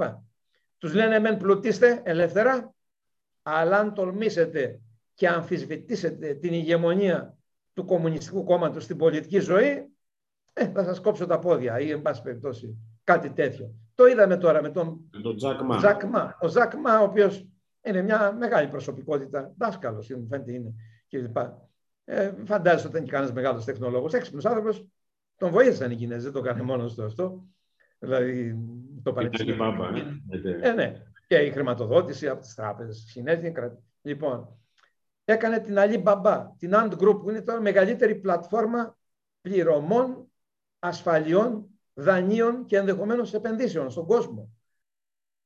Πήγε να κάνει το μεγάλο άλμα, τα καταπιεί όλα όπως κάνει η Google, όπως κάνει ξέρω εγώ, η Amazon ή όπως κάνει η Microsoft ή η Apple, μεγάλες αμερικάνικες και οι Κινέζοι στήριξαν τον ανταγωνισμό. Δηλαδή το έκοψαν λίγο τα πόδια και σπρώχνουν και άλλους ώστε να υπάρχει ανταγωνισμός. Δεν τον άφησαν να γίνει υπερμονοπόλιο κυρίαρχο. Και το δέχτηκε. Εντάξει, προσαρμόστηκαν τα πράγματα. Βλέπουμε λοιπόν ότι κάθε μέρα έχουν ειδήσεις που επιβεβαιώνουν, μπορεί και να διαψεύσουν κάποια στοιχεία του βιβλίου. Μέχρι στιγμής δεν ε, απειλούμεθα. Επιβεβαιώνεστε. Ε, επειδή είπα για τον Biden, ε, πρόσφατα αποκάλυψε και το Πούτιν δολοφόνο. Και είχαμε ε. και έτσι, κάποια γεγονότα εκεί πέρα, τέλος πάντων. Τώρα ε, θέλαμε να ξεμορφωθούμε τον Τραμπ, επειδή έκανε όλη μέρα Twitter και έλεγε βλακίες. Ο Biden είναι και λίγο ξεμοραμένος, ας πούμε. Λοιπόν, υπερβολή, δεν χρειάζονται αυτές οι υπερβολές. Δεν είμαι φίλος του Πούτιν, το αντίθετο από κάθε άποψη. Έτσι. Αλλά η Ρωσία είναι μια δύναμη, πρέπει να τη σεβαστεί κανείς και να συνεργαστεί μαζί της. Και μάλιστα εδώ στην Ελλάδα τα έχουμε κάνει θάλασσα με τη Ρωσία. Θάλασσα. Από τις αυταπάτες που είχαν ορισμένοι ότι θα έρθει η Ρωσία και θα υποκαταστήσει την Ευρώπη και θα μας δώσει δάνεια, φτάσαν στο σημείο να απελάβουν ε, Ρώσους ε, διπλωμάτες που δεν το είχαν καμιά ελληνική κυβέρνηση ούτε την εποχή του ψυχρού πολέμου. Με την προηγούμενη κυβέρνηση. Λάθος. Μεγάλο. Βλακεία. Ρωσία ε, πρέπει να έχουμε καλές σχέσεις. Βέβαια, έχετε δίκιο. Ε, και μιας... Δηλαδή, και ιστορικές είναι αυτές οι σχέσεις και θρησκευτικές, αλλά να μην έχουμε αυταπάτες. Δεν πρέπει να έχουμε αυταπάτες για κανέναν. Η Ρωσία έχει και άλλες φιλίες που μας ενοχλούν, αλλά είναι υπαρκτές. Στο βιβλίο σας, βέβαια, το μπλε λουλούδι, νομίζω δεν γίνεται ιδιαίτερη αναφορά, τουλάχιστον από όσο θυμάμαι, στη Ρωσία και ειδικά στις σχέσεις στο ειδήλιο Ρωσίας-Τουρκίας, που μας ενδιαφέρει, ναι. θα έλεγα. Για αυτό το κομμάτι τι έχουμε να πούμε, γιατί βλέπουμε... Ε, τη Ρωσία, επειδή είναι αδύνατον κανείς λογικά να προβλέψει τι θα είναι το καθεστώς στη Ρωσία το 2048. την Κίνα με τα βεβαιότητος, όσο μπορεί να έχει κανείς, 96% με τα βεβαιότητες, 96% σου λέω ότι θα εξελιχθεί το σημερινό μοντέλο, θα αντέξει μέχρι το 2048 το οποίο εξασφαλίζει τρομερή ανάπτυξη στην Κίνα, βελτίωση του βιωτικού επίπεδου. Μάλιστα στο βιβλίο προβλέπω με, ακρίβεια, πιστεύω, ότι το, μετά το 2030 θα φτάσει τεχνολογικά την Αμερική η Κίνα και μετά το 2040 θα πλησιάσει το μέσο επίπεδο ζωής στη Δυτική Ευρώπη. Το μέσο επίπεδο ζωής στη Δυτική Ευρώπη. Δηλαδή θα πάει πάνω από τη Βουλγαρία, ας πούμε, θα περάσει και ενδεχομένως στο επίπεδο της Ελλάδας θα πάει η Κίνα. Το οποίο είναι συγκλονιστικό για μια χώρα που θα έχει τότε δύο δισεκατομμύρια. Δεν μιλάμε τώρα. Άντε να ταΐσεις και άντε να ζήσεις από τους ανθρώπους. Μας ενδιαφέρει να εξελιχθεί η Κίνα, η Ρωσία. Δεν μπορώ όμως να κάνω πρόβλεψη για τη Ρωσία. Αν θα διατηρηθεί. Μετά τον Πούτιν θα, τι θα υπάρξει κλπ. Είναι πιο δύσκολη η πρόβλεψη. Και δεν παίζει η, η Ρωσία τον καθοριστικό ρόλο που παίζει η Κίνα στον παγκόσμιο ανταγωνισμό. Γι' αυτό προτίμησα για λόγους ασφαλείας να μην αναφερθώ ιδιαίτερα στο ρόλο της Ρωσίας. Αυτή τη στιγμή είναι εξαρτημένη πάρα πολύ από, τα, από το φυσικό αέριο, από το πετρέλαιο, ο προπολογισμό της. Τότε θα έχει αδυνατήσει ο ρόλος του πετρελαίου και του φυσικού αέριου μετά 30-40 χρόνια. Τουλάχιστον μέχρι το 2060 θα έχει μειωθεί πάρα πολύ ε, ο ρόλος του φυσικού αερίου των ρηχτών καυσίμων που πάμε για εκμυδένισή τους σε πάση περιπτώσει όσο μπορούμε και αν μπορούμε παρότι δεν είναι τόσο εύκολο όλο αυτό Λοιπόν, με την Τουρκία η Ρωσία έχει μια ιστορική σχέση. Μπορεί μεν όλο τον 19ο αιώνα να είχε πολέμους και τον 18ο αιώνα. Πολέμους με τη Ρωσία. Διαρκού, διαρκώς είχαμε ρωσοτουρκικούς πολέμους. Ναι. Αυτό παρασέρνει Έλληνες ιστορικούς που να νομίζουν όπου να είναι θα έχουμε και νέο πόλεμο Ρωσίας-Τουρκίας. Λάθος. Από το 1921, δηλαδή μετά τον, δεύτερο, μετά τον Πρώτο Παγκόσμιο Πόλεμο, όταν η επαναστατική Ρωσία του Λένιν και του Τρότσκι στο Μπρέστ Λιστόφσκ τα βρήκε με τους Γερμανούς, τους Αυστριακούς, τους Βούλγαρους, τους Τούρκους σε αυτή τη συμφωνία. Όταν η Δυτική και συμμετείχε η Ελλάδα έκαναν επέμβαση στην Κρυμαία, η, η Δυτική ήταν στην, στην Κωνσταντινούπολη και οι Έλληνες είχαν καταλάβει τη Σμύρνη, τότε η τσαρική Ρωσία, η, με η Σοβιετική Ρωσία βοήθησε τον Γκεμάλα Τούρκο με όδια κλπ. Έκτοτε δεν έχουμε ένα Ρώσο-Τουρκικό πόλεμο. Υπάρχει ένα μόντους βιβέντη Ρωσίας-Τουρκίας. Μια σταθερή σχέση με διακοιμάνσεις. Όταν η, όταν η Τουρκία μπήκε στο ΝΑΤΟ το 50 κλπ. η σχέση κρύωσε. Αλλά κρατήθηκε σε κάποια επίπεδα. Οι Ρώσοι πάντα υποστήριζαν τα ελληνικά ε, τίματα στην Κύπρο για παράδειγμα παρότι είχαν αυτή την περίεργη ισορροπία με την Τουρκία. Τώρα, πολλές φορές ήρθαν σε σύγκρουση με τη Ρωσία. Είδες στη Συρία όταν έριξαν το ρώσικο αεροπλάνο που τους άλλαξε τα πετρέλαια η Ρωσία. Μετά το πραξικόπημα του 2016, ο Ερντογκάν φοβήθηκε. Φοβήθηκε πολύ, ξέρεις τι φοβάται ο Ερντογκάν. Η Τουρκία είναι μια χώρα σε διαρκές πραξικόπημα. Από το 50 μέχρι σήμερα. Δηλαδή μετά το θάνατο του Ατατούρκου ένα διαρκές πραξικό. Το 60 κρέμασαν πρωθυπουργό της Τουρκίας, τον Μεντερές, ο οποίος έκανε αρκετά σαν αυτά που πήγε να κάνει τώρα ο Ερντογκάν με τη θρησκεία, που η Τουρκία ήταν ένα κοσμικό κράτος, το πάει να το κάνει τώρα Ισλαμικό και λοιπά και ξέρω εγώ. Τον κρέμασαν τον Μεντερές. Το φάντασμα του Μεντερές κυνηγάει τον Ερντογάν και κόλλησε στη Ρωσία, διότι σου λέει τη μέθοδο του Πούτιν θα εφαρμόσω. Δηλαδή ένας αυτοκρατορικός ηγέτης, τον μιμείται σε όλα. Ακόμα και στα, όπως στέλνει, έχει τα πράσινα, τις πράσινες φόρμες που έστειλε στην Ουκρανία ο Πούτιν, στην Κρυμαία, το ίδιο έστειλε αυτό στη Λιβύη. Έτσι. Έχουν λοιπόν μια λυκοσυμμαχία, ας το πούμε έτσι. Μια, είναι αντίπαλοι συμπαίχτες. Έχουν συμπεγνία και ταυτόχρονα συγκρούνται σε πολλά μέτωπα. Έτσι, αυτή είναι η πραγματικότητα που πρέπει να την εκμεταλλευτούμε πρέπει να έχουμε καλές, εμείς πρέπει να έχουμε σχέση με τη Ρωσία. Άλλο τι κάνει αυτά με την Τουρκία. Εμείς δεν πάμε να ανταγωνιστούμε στρατηγικά την Τουρκία. Είμαστε, ανήκουμε σε άλλο ανέκδοτο είμαστε εμείς. Δεν μας ενδιαφέρουν ούτε τα αντιτουρκικά μπλοκ, αυτές τις ανοησίες που ακούω από διάφορους ανόητους και άσχετους, ούτε τα αντικινέζικα, ούτε τα αντιρωσικά μπλοκ. Τι δουλειά μας θέλουμε να κάνουμε; Είμαστε στην Ευρώπη, θα αξιοποιήσουμε και τις πιο μικρές χαραμάδες, τις πιο μικρές ρογμές και με τη Ρωσία πρέπει να έχουμε καλές σχέσεις. Θα έρθει και ο Πρωθυπουργός από την Επανάσταση του 1921. Ναι. Διότι είναι η συμμαχία. Τους είδες στον Αγκόρνο Καραμπάφ στην Αρμενία. Και η Τουρκία έχει μεγάλη διαπραγματευτική δύναμη. Έχει 11 φορές πληθυσμό από εμάς, τετραπλάσια οικονομία. Έχει σύνορα με μεγάλη περιφερειακή δύναμη. Εμείς δεν είμαστε, εμείς πρέπει να κάνουμε τη δουλειά μας, τα δικά μας συμφέροντα να υποστηρίξουμε. Με ευθεία, όχι με αυταπάτες. Και με τους, ε, οι Αμερικάνοι, με τους Τούρκους, έχουν ένα ανοιχτό παζάρι μεγάλο. Κάνει χοντρό παζάρι αυτή τη στιγμή ο Ερντογάν. Ναι, βέβαια. Βλέπω ορισμένους Αμερικανόφωρου που κυριαρχούν στα ελληνικά μέσα ενημέρωσης με αφέλεια. Ο Ερντογάν θα έρθει να το πει. Όταν θα του λέει ο Biden κατέβασες στους Ρώσους τον Κάφκασο, θα του λέει ο Ερντογάν, ναι, αλλά εγώ έφερα τον ΝΑΤΟ, θα εμφανιστεί ότι είναι ΝΑΤΟ τώρα. Έφερα στο δρόμο που συνδέει τον Πακού, δηλαδή στα πετρέλαια. Και έφερα τον ΝΑΤΟ στην πλάτη της Κίνας, έτσι θα πει, στη διαπραγμάτευση. Δηλαδή γίνεται ένα παιχνίδι πολύ. Έχουν καταρχήν με τους Ρώσους τεράστια συμφέροντα. Κάνουν πυρηνικό σταθμό. Οι επενδύσεις που κάνουν οι κατασκευαστικές εταιρείες στην Τουρκία, στη, της Τουρκίας, στη Ρωσία και στην παλιά Σοβιετική Ένωση, είναι γιγάντιες επενδύσεις. Εμείς που είμαστε. Κάτι πήγαμε να κάνουμε στα σκουπίδια στην Αγία Πετρούπολη, τίποτα δεν κάναμε. Δηλαδή, ζούμε στον κόσμο μας, ας πούμε. Και στα Βαλκάνια τι έχουμε κάνει, τίποτα. Καταρρεύσαν οι τράπεζες, τους παρασύραμε κι αυτούς. Άρα πρέπει να έρθουμε στα σύγκαλά μας. Εμείς τη δουλειά μας θέλουμε να κάνουμε. Να υποστηρίξουμε τα εθνικά μας συμφέροντα, την εθνική μας κυριαρχία εκεί που απειλείται από την Τουρκία πράγματι και δεν εμπλεκόμαστε σε ένα φαντασιωτικό πόλεμο με την Τουρκία, ας το πούμε έτσι κλπ. Αν χρειαστεί, θα πρέπει να, να, να τα αποδώσουμε, να έχουμε τη δυνατότητα δύναμης πυρός. Αν χρειαστεί. Αν χρειαστεί. Αν χρειαστεί. Αχρίαστη να είναι, αλλά πρέπει να είναι. Δεν πρέπει να είμαστε ντουφέκι, εγώ είμαι βενιζελικός. Ντουφέκι και παζάρι. Ήταν παζάρι και ντουφέκι. Ήταν η γραμμή του ελευθερίου Βενιζέλου. Άλλωστε, για να έχεις διαπραγματευτική ισχύ, πρέπει να έχεις και ισχυρές ενόπλες δυνάμεις. Ε, αλλά κυρίως πρέπει να έχεις μυαλό. Να μην είσαι αυταπάτε τώρα. Οι Κύπροι, να πούμε τώρα, δεν θέλω να πω τίποτα εδώ, Αναστασία. Καβάλισαν το καλά, νόμιζαν ότι. Ε, δηλαδή, δεν θέλω και να μιλώ, γιατί τι να πεις τώρα. Είμαστε μια οικογένεια, δεν μπορούμε να τα λέμε και στον αέρα. Είπα ότι αν είναι Εθνικό Συμβούλιο Ασφαλείας υπήρχε, θα έστελνα μια επιστολή. Τώρα δεν υπάρχει. Δηλαδή, δεν αντέχω, ειδικά να μ' ακούω για αυτό.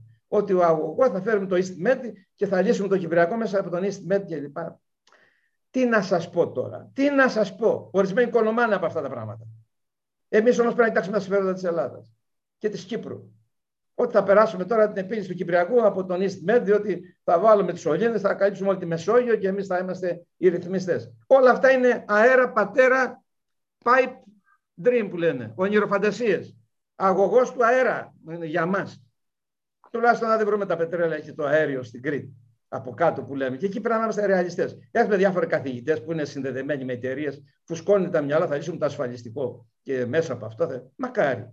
Αλλά πού το; Κάνουμε, κάνουμε έργα. Τι κάνουν αυτές οι εταιρείες; Έχουν συμφέρον αυτές οι εταιρείες να το, να το φέρουν στην επιφάνεια αυτό το πετρέλαιο; Με το κόστος, την τιμή που έχει σήμερα το πετρέλαιο; Ποιοι τα λύνουν ή τα δένουν αυτά τα θέματα και μας κοροϊδεύουν.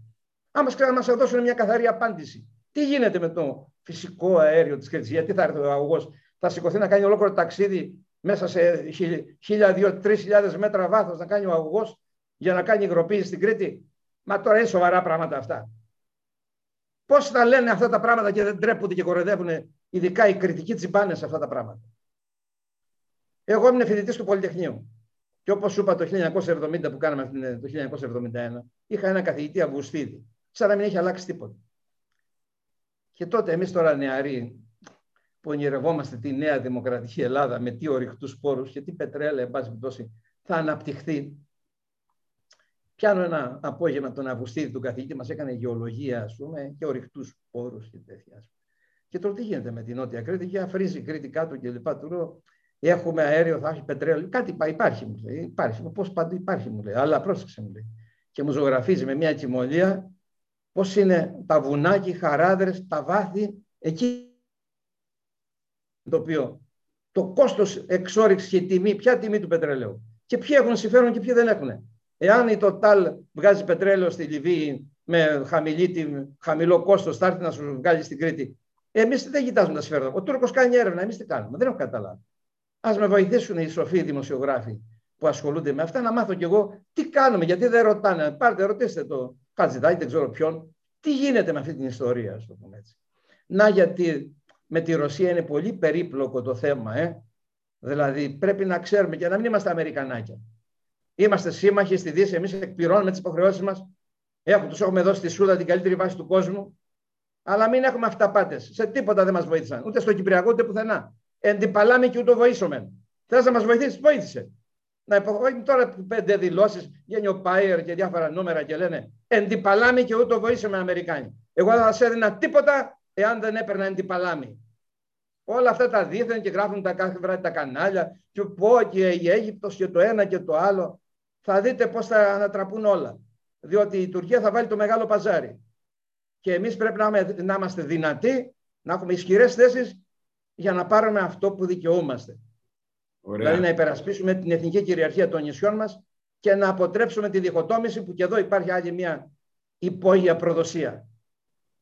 Υπάρχουν πολλοί Έλληνες που πίσω από δίθεν τουρκοφαγίες και υπερεθνικιστικές θέσεις θέλουν τη διχοτόμηση. Θέλουν τα δύο κράτη. Δεν ήθελαν ποτέ τη διζωνική δικοινοτική ομοσπονδία, η οποία αποτελεί μια κατάκτηση.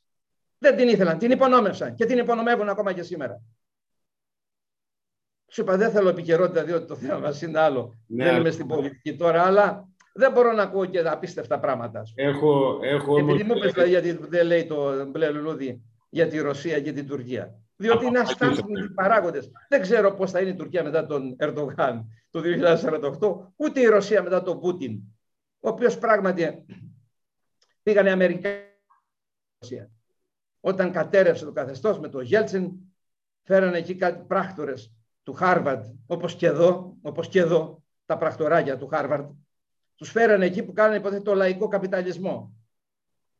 Ο Τζέφρι Σάξ που ήρθε εδώ και με τον Παπανδρέου κουβαλήθηκε εδώ να ήθελε να από του σύνεγγυς να μάθει. Και μέχρι στο ξενοδοχείο που ήταν η ελληνική αντιπροσωπεία ήταν ο κύριος Τζέφρι Σάξ. Και στο Βαρουφάκι ήρθε και στο Τζίπρα πήγε ο Τζέφρι Σάξ, ο οποίος αυτός ο μεγάλος εγκέφαλος του Χάρβαρντ έκανε το απίστευτο. Σε ένα βράδυ μέσα, όλη την περιουσία του ρώσικου, του σοβιετικού λαού, πετρελοπηγές, ορυκτό πουλούτο, και μιλάμε για κολοσσό. Από εκεί ζει σήμερα η Ρωσία. Από τι ζει η Ρωσία ζει από τις πρώτες ύλες που έχει από τα πετρέλαια. Σε ένα βράδυ μέσα κάνανε την, ε, το λαϊκό καπιταλισμό. Δηλαδή βγάλανε μετοχές που τις μοιράσανε στο λαό. Και τις πήρε η, η μαφία και κάποιοι πράκτορες γκάγκεμπές σε ένα βράδυ και κάνανε αυτούς τους ολιγάρχες. Ε; Τώρα ο Πούτιν απλώς θέλει να είναι ο αρχιολιγάρχης. Δηλαδή να το βάλεις σε όλους τα, ολονών τα πόδια σε ένα παπούτσι των ολιγαρχών. Και έχει κάνει αυτή την αυτοκρατορικό, αυταρχικό καθεστώς. Αλλά με αυτόν θα μιλήσουμε. Με αυτόν θα δούμε. Θα, γιατί υπάρχουν λεπτές ισορροπίες. Είδες που βγήκε και είπε ότι τα νησιά μας έχουν δικαιούται όποιος θέλει να κάνει τα 12 μίλια. Το είπε. Την ώρα που κάνει με την Τουρκία, τέλος πάντων, ένα σωρό παζάρια. Λοιπόν, με συγχωρείτε τώρα που με έβαλες στην επικαιρότητα και, γιατί νευριάζω κιόλας. Άμα πω τις αυταπάτες, δεν μπορώ. Δεν μπορώ τις αυταπάτες. Τα παραμύθια δεν μπορώ. Έχουμε υποστεί τα βάσανα. Μεθαύριο, θα, μετά τον κορονοϊό, θα είμαστε μια χρεοκοπημένη πάλι χώρα. Θα είμαστε 40% φτωχότεροι από ό,τι είμαστε το 9. Κύριε Ανδρουλάκη. Λοιπόν, είμαστε μια δύσκολη. Δεν θέλουμε παραμύθι άλλο από κανένα, από καμία παράταξη. Ούτε παραμύθι ούτε αυταπάτες. Ρεαλιστές. Με όνειρα. Όπως είδες στο βιβλίο, είναι γεμάτο όνειρα και τα δύο μου σχεδία. Και το Αλέγκρα και το. Ναι. Λελούδι. Ε, ναι. Μας πιέζει λίγο ο χρόνος, αλλά δεν μπορώ να μην θέσω δύο-τρία ερωτήματα αναγνωστών. Το πρώτο έχει να κάνει με την κρίση χρέους μετά την πανδημία και τα προβλήματα που θα προκύψουν σε... Εδώ, να, εδώ αναφέρεται, ας πούμε, η Ευρώπη έχει κάνει ένα μεγάλο βήμα με το Ταμείο Ανάπτυξης, έτσι. Δηλαδή, δανείστηκε η Ευρώπη για λογαριασμό όλων μας. Πρέπει να βρούμε ένα ρεαλιστικό τρόπο, ας το πούμε, να δούμε αυτό το χρέος του κορονοϊού, πώς θα το διαχειριστεί η Ευρώπη. Εάν τους πούμε αύριο το πρωί διαγραφή χρέους, είναι φυσικό, θα πούνε όχι κλπ. Πρέπει να υπάρξει μια τεράστια και υπομονετική διπλωματική εργασία, γιατί έχουμε και εκλογές στη Γερμανία τον ε, Σεπτέμβριο. Θέλει λοιπόν μια υπομονετική διεργασία και με τους Ιταλούς και με τους Νότιους και με τους Βόρειους να δημιουργήσουμε εμπιστοσύνη ώστε κάτι ανάλογο, δηλαδή αυτό το χρέος να το αναλάβει η Ευρώπη και να το διαχειριστεί με μηδενικό επιτόκιο για 100 χρόνια, δεν ξέρω πόσα, να το βάλεις στο χαρτοφυλάκιο της Ευρωπαϊκής Κεντρικής Τράπεζας τεχνικά, τεχνικές λύσεις υπάρχουν. Αν χάρη η Ελλάδα μια και μου λένε πολλοί, έλα μωρέ τώρα με το 2048, ε, έγραψες ένα βιβλίο αναμνήσεις από το 2048, μπλε λουλούδι αναμνήσεις από το 2048. Μα η Ελλάδα έβγαλε χθες ομόλογο 30 ετών. Ε, αυτό κάνω κι εγώ. Δηλαδή, ο άλλος, εγώ δεν λέω σε κανένα να βάλει τα λεφτά του. Δεν πρέπει να επενδύει τίποτα. Πολύ πολύ να πάρει κανένα βιβλίο. Κανείς δεν παίρνει τώρα μετά το κορονοϊό κλπ. Αλλά ο άλλος του ζητάς να βάλει τα λεφτά του για το 2051. Ε; Και ναι, εγώ θέλω να δώσω τη μεγάλη εικόνα, το μεγάλο ορίζοντα. Άρα λοιπόν πρέπει να πάμε σε μια. Αν το έκανα όλο αυτό το χρέος, το τιτλοποιούσα, το πακέταρα και το έκανα ένα ευρωομόλογο 30 ετίας, με, με 0,1% θα μου δίνανε 0,2. 0,2. Εμείς δανειστήκαμε χθες 1,9 ε, σαν Ελλάδα, διότι δεν έχουμε ας πούμε αυτή την πιστοληπτική ικανότητα. Αν δανειστώ όμως σαν Ευρώπη, δηλαδή βάλω και το Γερμανό και τον Αυστριακό να δανειστεί για λογαριασμό μου, το λύνουμε το πρόβλημα. Θα βοηθηθούν και αυτοί. Διότι και αυτοί δημιουργούν χρέος κορονοϊού τώρα. Είναι όλοι μέσα. Βλέπεις ότι θα πάρουμε 32 δισεκατομμύρια από το Ταμείο Ανάπτυξης. Αυτό είναι δάνειο της Ευρώπης, σε πάση περιπτώσει. Η, η, η, Ιταλία θα πάρει 200 δισεκατομμύρια. Μιλάμε για κολοσσία ποσά. Δεν είναι; Το πώς θα τα διαχειριστούμε είναι το πρόβλημα. Άρα λοιπόν μπορεί να υπάρξει μια λύση που, εν πάση περιπτώσει, σε τελευταία, τελευταία ανάλυση, περιλαμβάνει και αυτό που λέμε διαγραφή χρέους. Αλλά πρέπει να είναι με τέτοιο τεχνητό τρόπο ώστε να γίνει αποδεκτή. Μην ακούτε απαταιώνες πολιτικούς που πετάνε φούσκες όπως κάνανε όλα τα χρόνια και τίποτα το αποτέλεσμα είναι να την τρώμε διαρκώς πίσω. Πρέπει να είναι λογικές οι προτάσεις. Εναλλακτικές, μελετημένες. Εγώ με συγγραφές μπορώ να λέω και ό,τι θέλω. Α, το πολύ πολύ να πει κανείς τι γράφει, βλακίες γράφει. Μια χώρα όμως πρέπει να επεξεργάζεται τις θέσεις της, να βρίσκει συμμαχίες, να κάνει δουλειά σοβαρή και να προετοιμάζει. Ένα μεγάλο χρέος το τρώμε με τους εξής τρόπους.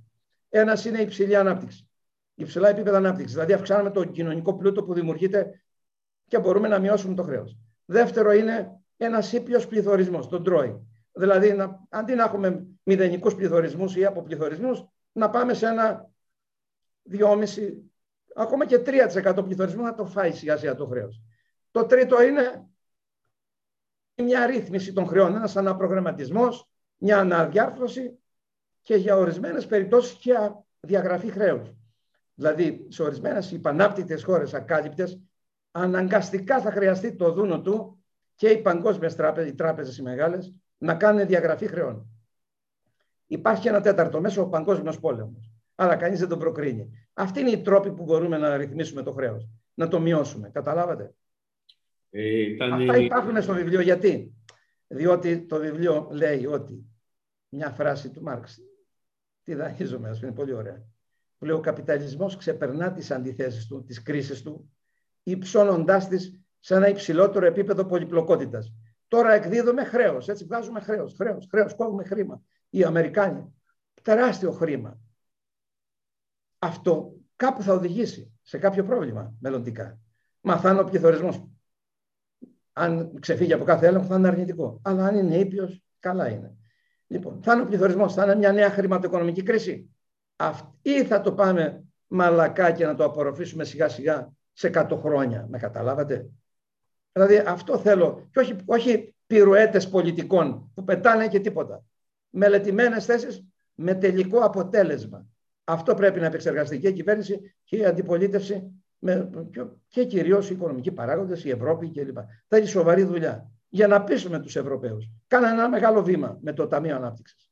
Δανείστηκαν για μας να κάνουν άλλο ένα βήμα.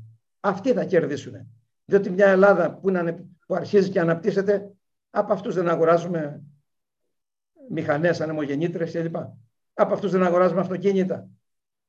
Εμείς δεν εξάγουμε τίποτα. Και αυτή είναι η ανησυχία μου. Τώρα τα 32 δισεκατομμύρια, τι θα τα κάνουμε; Ωραία. Να κάνουμε αυτό που λέμε την πράσινη ενέργεια. Πολύ σωστό, διότι πρέπει οπωσδήποτε κλπ. Ωραία. Να πρασινίσουμε να ψηφιοποιήσουμε και κάποιους μηχανισμούς, ψηφιακούς δρόμους.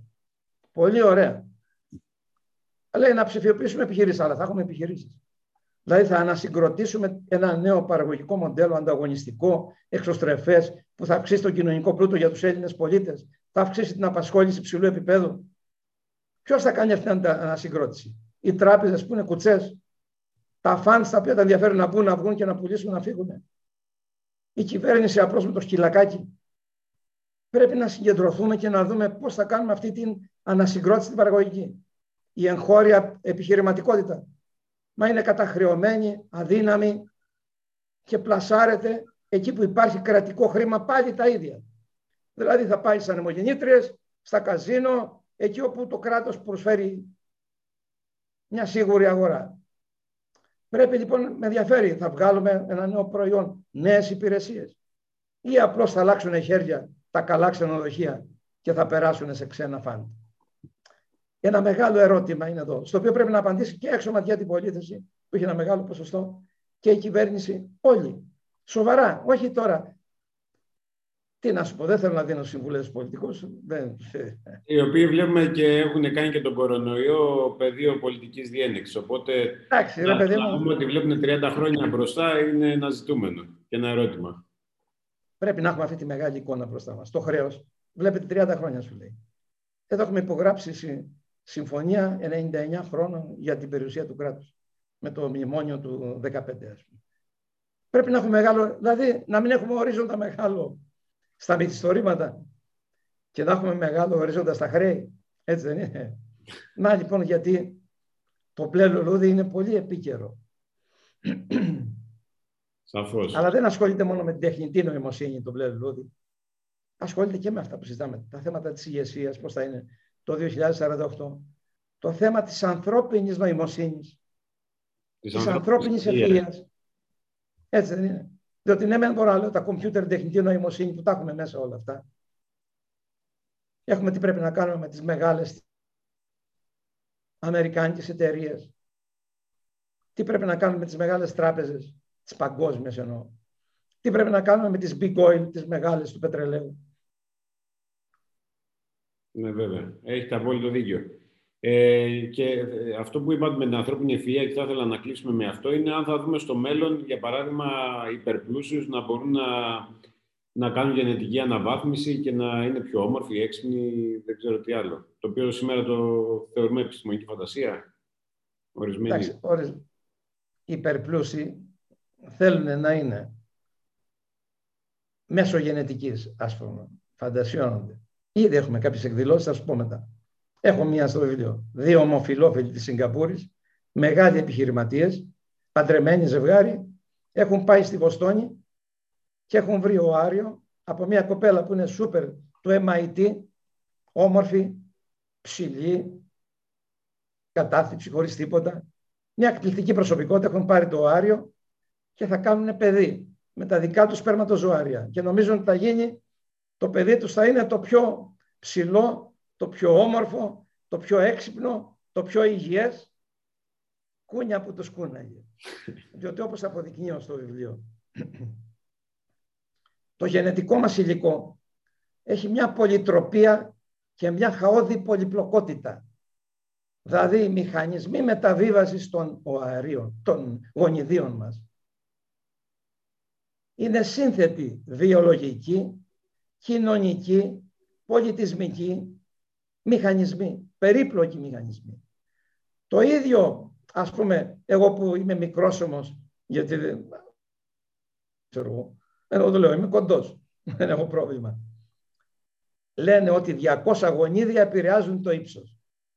Εάν πας τώρα, Ανδρέα, να αλλάξεις τα γονίδια που επηρεάζουν το ύψος, το ίδιο γενετικό υλικό που επηρεάζει το ύψος μπορεί να σου προκαλέσει νευρολογική ασθένεια να γίνεις επιληπτικός. Δηλαδή το ίδιο υλικό που επηρεάζει υποτίθεται την ευφυΐα, ξέρω εγώ έχουν μια στατιστική, το γονιδίωμα των παιδιών είναι biobank μία που την πουλήσανε κιόλας, των παιδιών που έχουν πάνω από 170 IQ. Δηλαδή με αυτό το γονιδίωμα σου λέει πώς θα επηρεάσουν την ανθρώπινη ευφυΐα. Πας λοιπόν να επέμβεις στο γενετικό υλικό το οποίο έχει πολυτροπία, το ίδιο πράγμα λειτουργεί ταυτόχρονα με άπειρους συνδυασμούς και αντί να γίνεις ευφυής, μπορεί να γίνεις τρελός, ψυχασθενής. Δηλαδή δεν είμαστε ούτε καν για να συζητάμε σήμερα τέτοια προβλήματα. Έχουμε αυτή την πολύπλοκη αναδιογένεση μέσα από το γενετικό μας υλικό. Και όμως συμβαίνουν, υπάρχουν, η ματαιοδοξία των ανθρώπων είναι απεριόριστη. Πράγματι υπερπλούσιοι ήδη συνδέονται με κλινικές, είναι μια στη Βοστόνη που κάνει αυτή τη δουλειά παράνομη, που συνδέεται και με το νοσοκομείο της Μασαχουσέτης, που κάνει γενετικές, προσπαθεί να κάνει γενετικές επεμβάσεις. Είναι μια τρύπα στο νερό, είναι μια νοησία. Η ανθρωπότητα τα επόμενα 100 χρόνια δεν είναι σε θέση να κάνει τέτοια πράγματα και ποτέ δεν θα μπορέσει. Άλλο, εάν έχουμε μονογονιαδιακές περιπτώσεις όπου είδε στον καθηγητή Άλεν που έχω στο βιβλίο, ποιο είναι υπαρκτό πρόσωπο, πώς το άλλαξα το; Μπορεί να έχουμε προγνωστικό μοντέλο με βάση το γονιδίο μα, αν θα αναπτύξουμε καρδιοπάθεια ή διαβήτη, έτσι, ή ξέρω εγώ ακόμα για αργότερα και Αλτσχάιμερ, να ξέρουμε. Και μπορούμε έγκαιρα να πάρουμε κάποια μέτρα. Σε μια σειρά ασθένειες η γενετική μηχανική μπορεί να δώσει τη λύση. Όπως πιστεύω ότι στο τέλος η γενετική μηχανική θα δώσει και τη λύση όπως το περιγράφω στο πρώτο τελευταίο μου βιβλίο και στον καρκίνο. Αλλά είμαστε πολύ μακριά από όλα αυτά. Δεν πρέπει αυτό που λένε γενετική. Βγαίνουν κάποιοι φιλόσοφοι, το είδα εκεί στην ΕΡΤ μια ναι. μέρα. Ένας που είναι άσχετος παντελώς, φαίνεται. Μιλάει χωρίς να ξέρει περί τίνος πρόκειται. Άκουσε τον Κωνσταντίνο Δασκαλάκη πώς μιλά. Λοιπόν, δεν έχουν ιδέα περί τίνος πρόκειται. Δεν ξέρουν το γονιδίο. Γράφω και μιλώ. Είμαι ένας ταπεινός αναγνώστης όλων των επιστημονικών περιοδικών που αφορούν ιδιαίτερα τον εγκέφαλο, το γονιδίωμα κλπ. Δεν ενημερώνουμε καταρχήν από το διαδίκτυο έτσι επιπόλαια. Διότι να σου πω και κάτι με το διαδίκτυο τώρα, τους κινδύνους που διατρέχουμε. Ναι, Εάν εγώ είμαι νούμερο, Σόνιο. Ναι, τε, τελειώνω με αυτό. Ξέρω ένα γιατρό, ο οποίος είναι άριστος γιατρός κατά τα άλλα. Δεν θα πω σε ποιο θέμα είναι. Μπορεί να είναι δοντιάτο, μπορεί να είναι γιατρός, δεν λέω. Ο οποίος έχει μανία με τις θεωρίες συνωμοσίας. Όταν μπαίνει στο Google, πατάει και ψάχνει τέτοια. Όποτε πει τώρα, αν πει να δει κορονοϊός, θα τον πάει στα πιο τρελά των θεωριών συνωμοσίας. Δεν έχει κάνει το εμβόλιο και κινδυνεύουν οι πελάτες του. Λέω, αμάν, βρε Όχι, είναι μια συνωμοσία μεγάλη, του το λένε και επιστημονικό φανώ. Το λέω αυτό για να καταλήξω με τους κινδύνους που έχουμε από την τεχνητή νοημοσύνη, αν δεν τη ρυθμίσουμε ανάλογα όπως περιγράφω στο μπλε λουλούδι αναμνήσεις από το 2048. Σε ευχαριστώ, Ανδρέα, που υπέστης. Βράχνιασα κι εγώ. Έχω ξεσυνηθίσει να μιλώ. πραγματικά νιώθω ότι έγινα σοφότερος, μπορώ να πω, από την απολαυστική μας συζήτηση και ελπίζω το ίδιο να νιώθουν και όσοι μας παρακολουθούν. Εγώ θα ήθελα να σας ευχαριστήσω για μια ακόμη φορά για την παρουσία σας. Την αγάπη μου Εδώ και... για να προσέχουμε τον κορονοϊό. Ελπίζω η τρίτη να είναι από κοντά, η τρίτη συνάντησή μας να είναι από Πάντως, κοντά. Πάντως, να δείτε το μάθημα. Τα δικά μας χωριά, τα ορεινά εκεί, δεν είναι μηδέν κορονοϊός. Το παρόν, ο Θεός βοηθός που λοιπόν, Να είστε καλά, να είστε καλά. Καλή συνέχεια.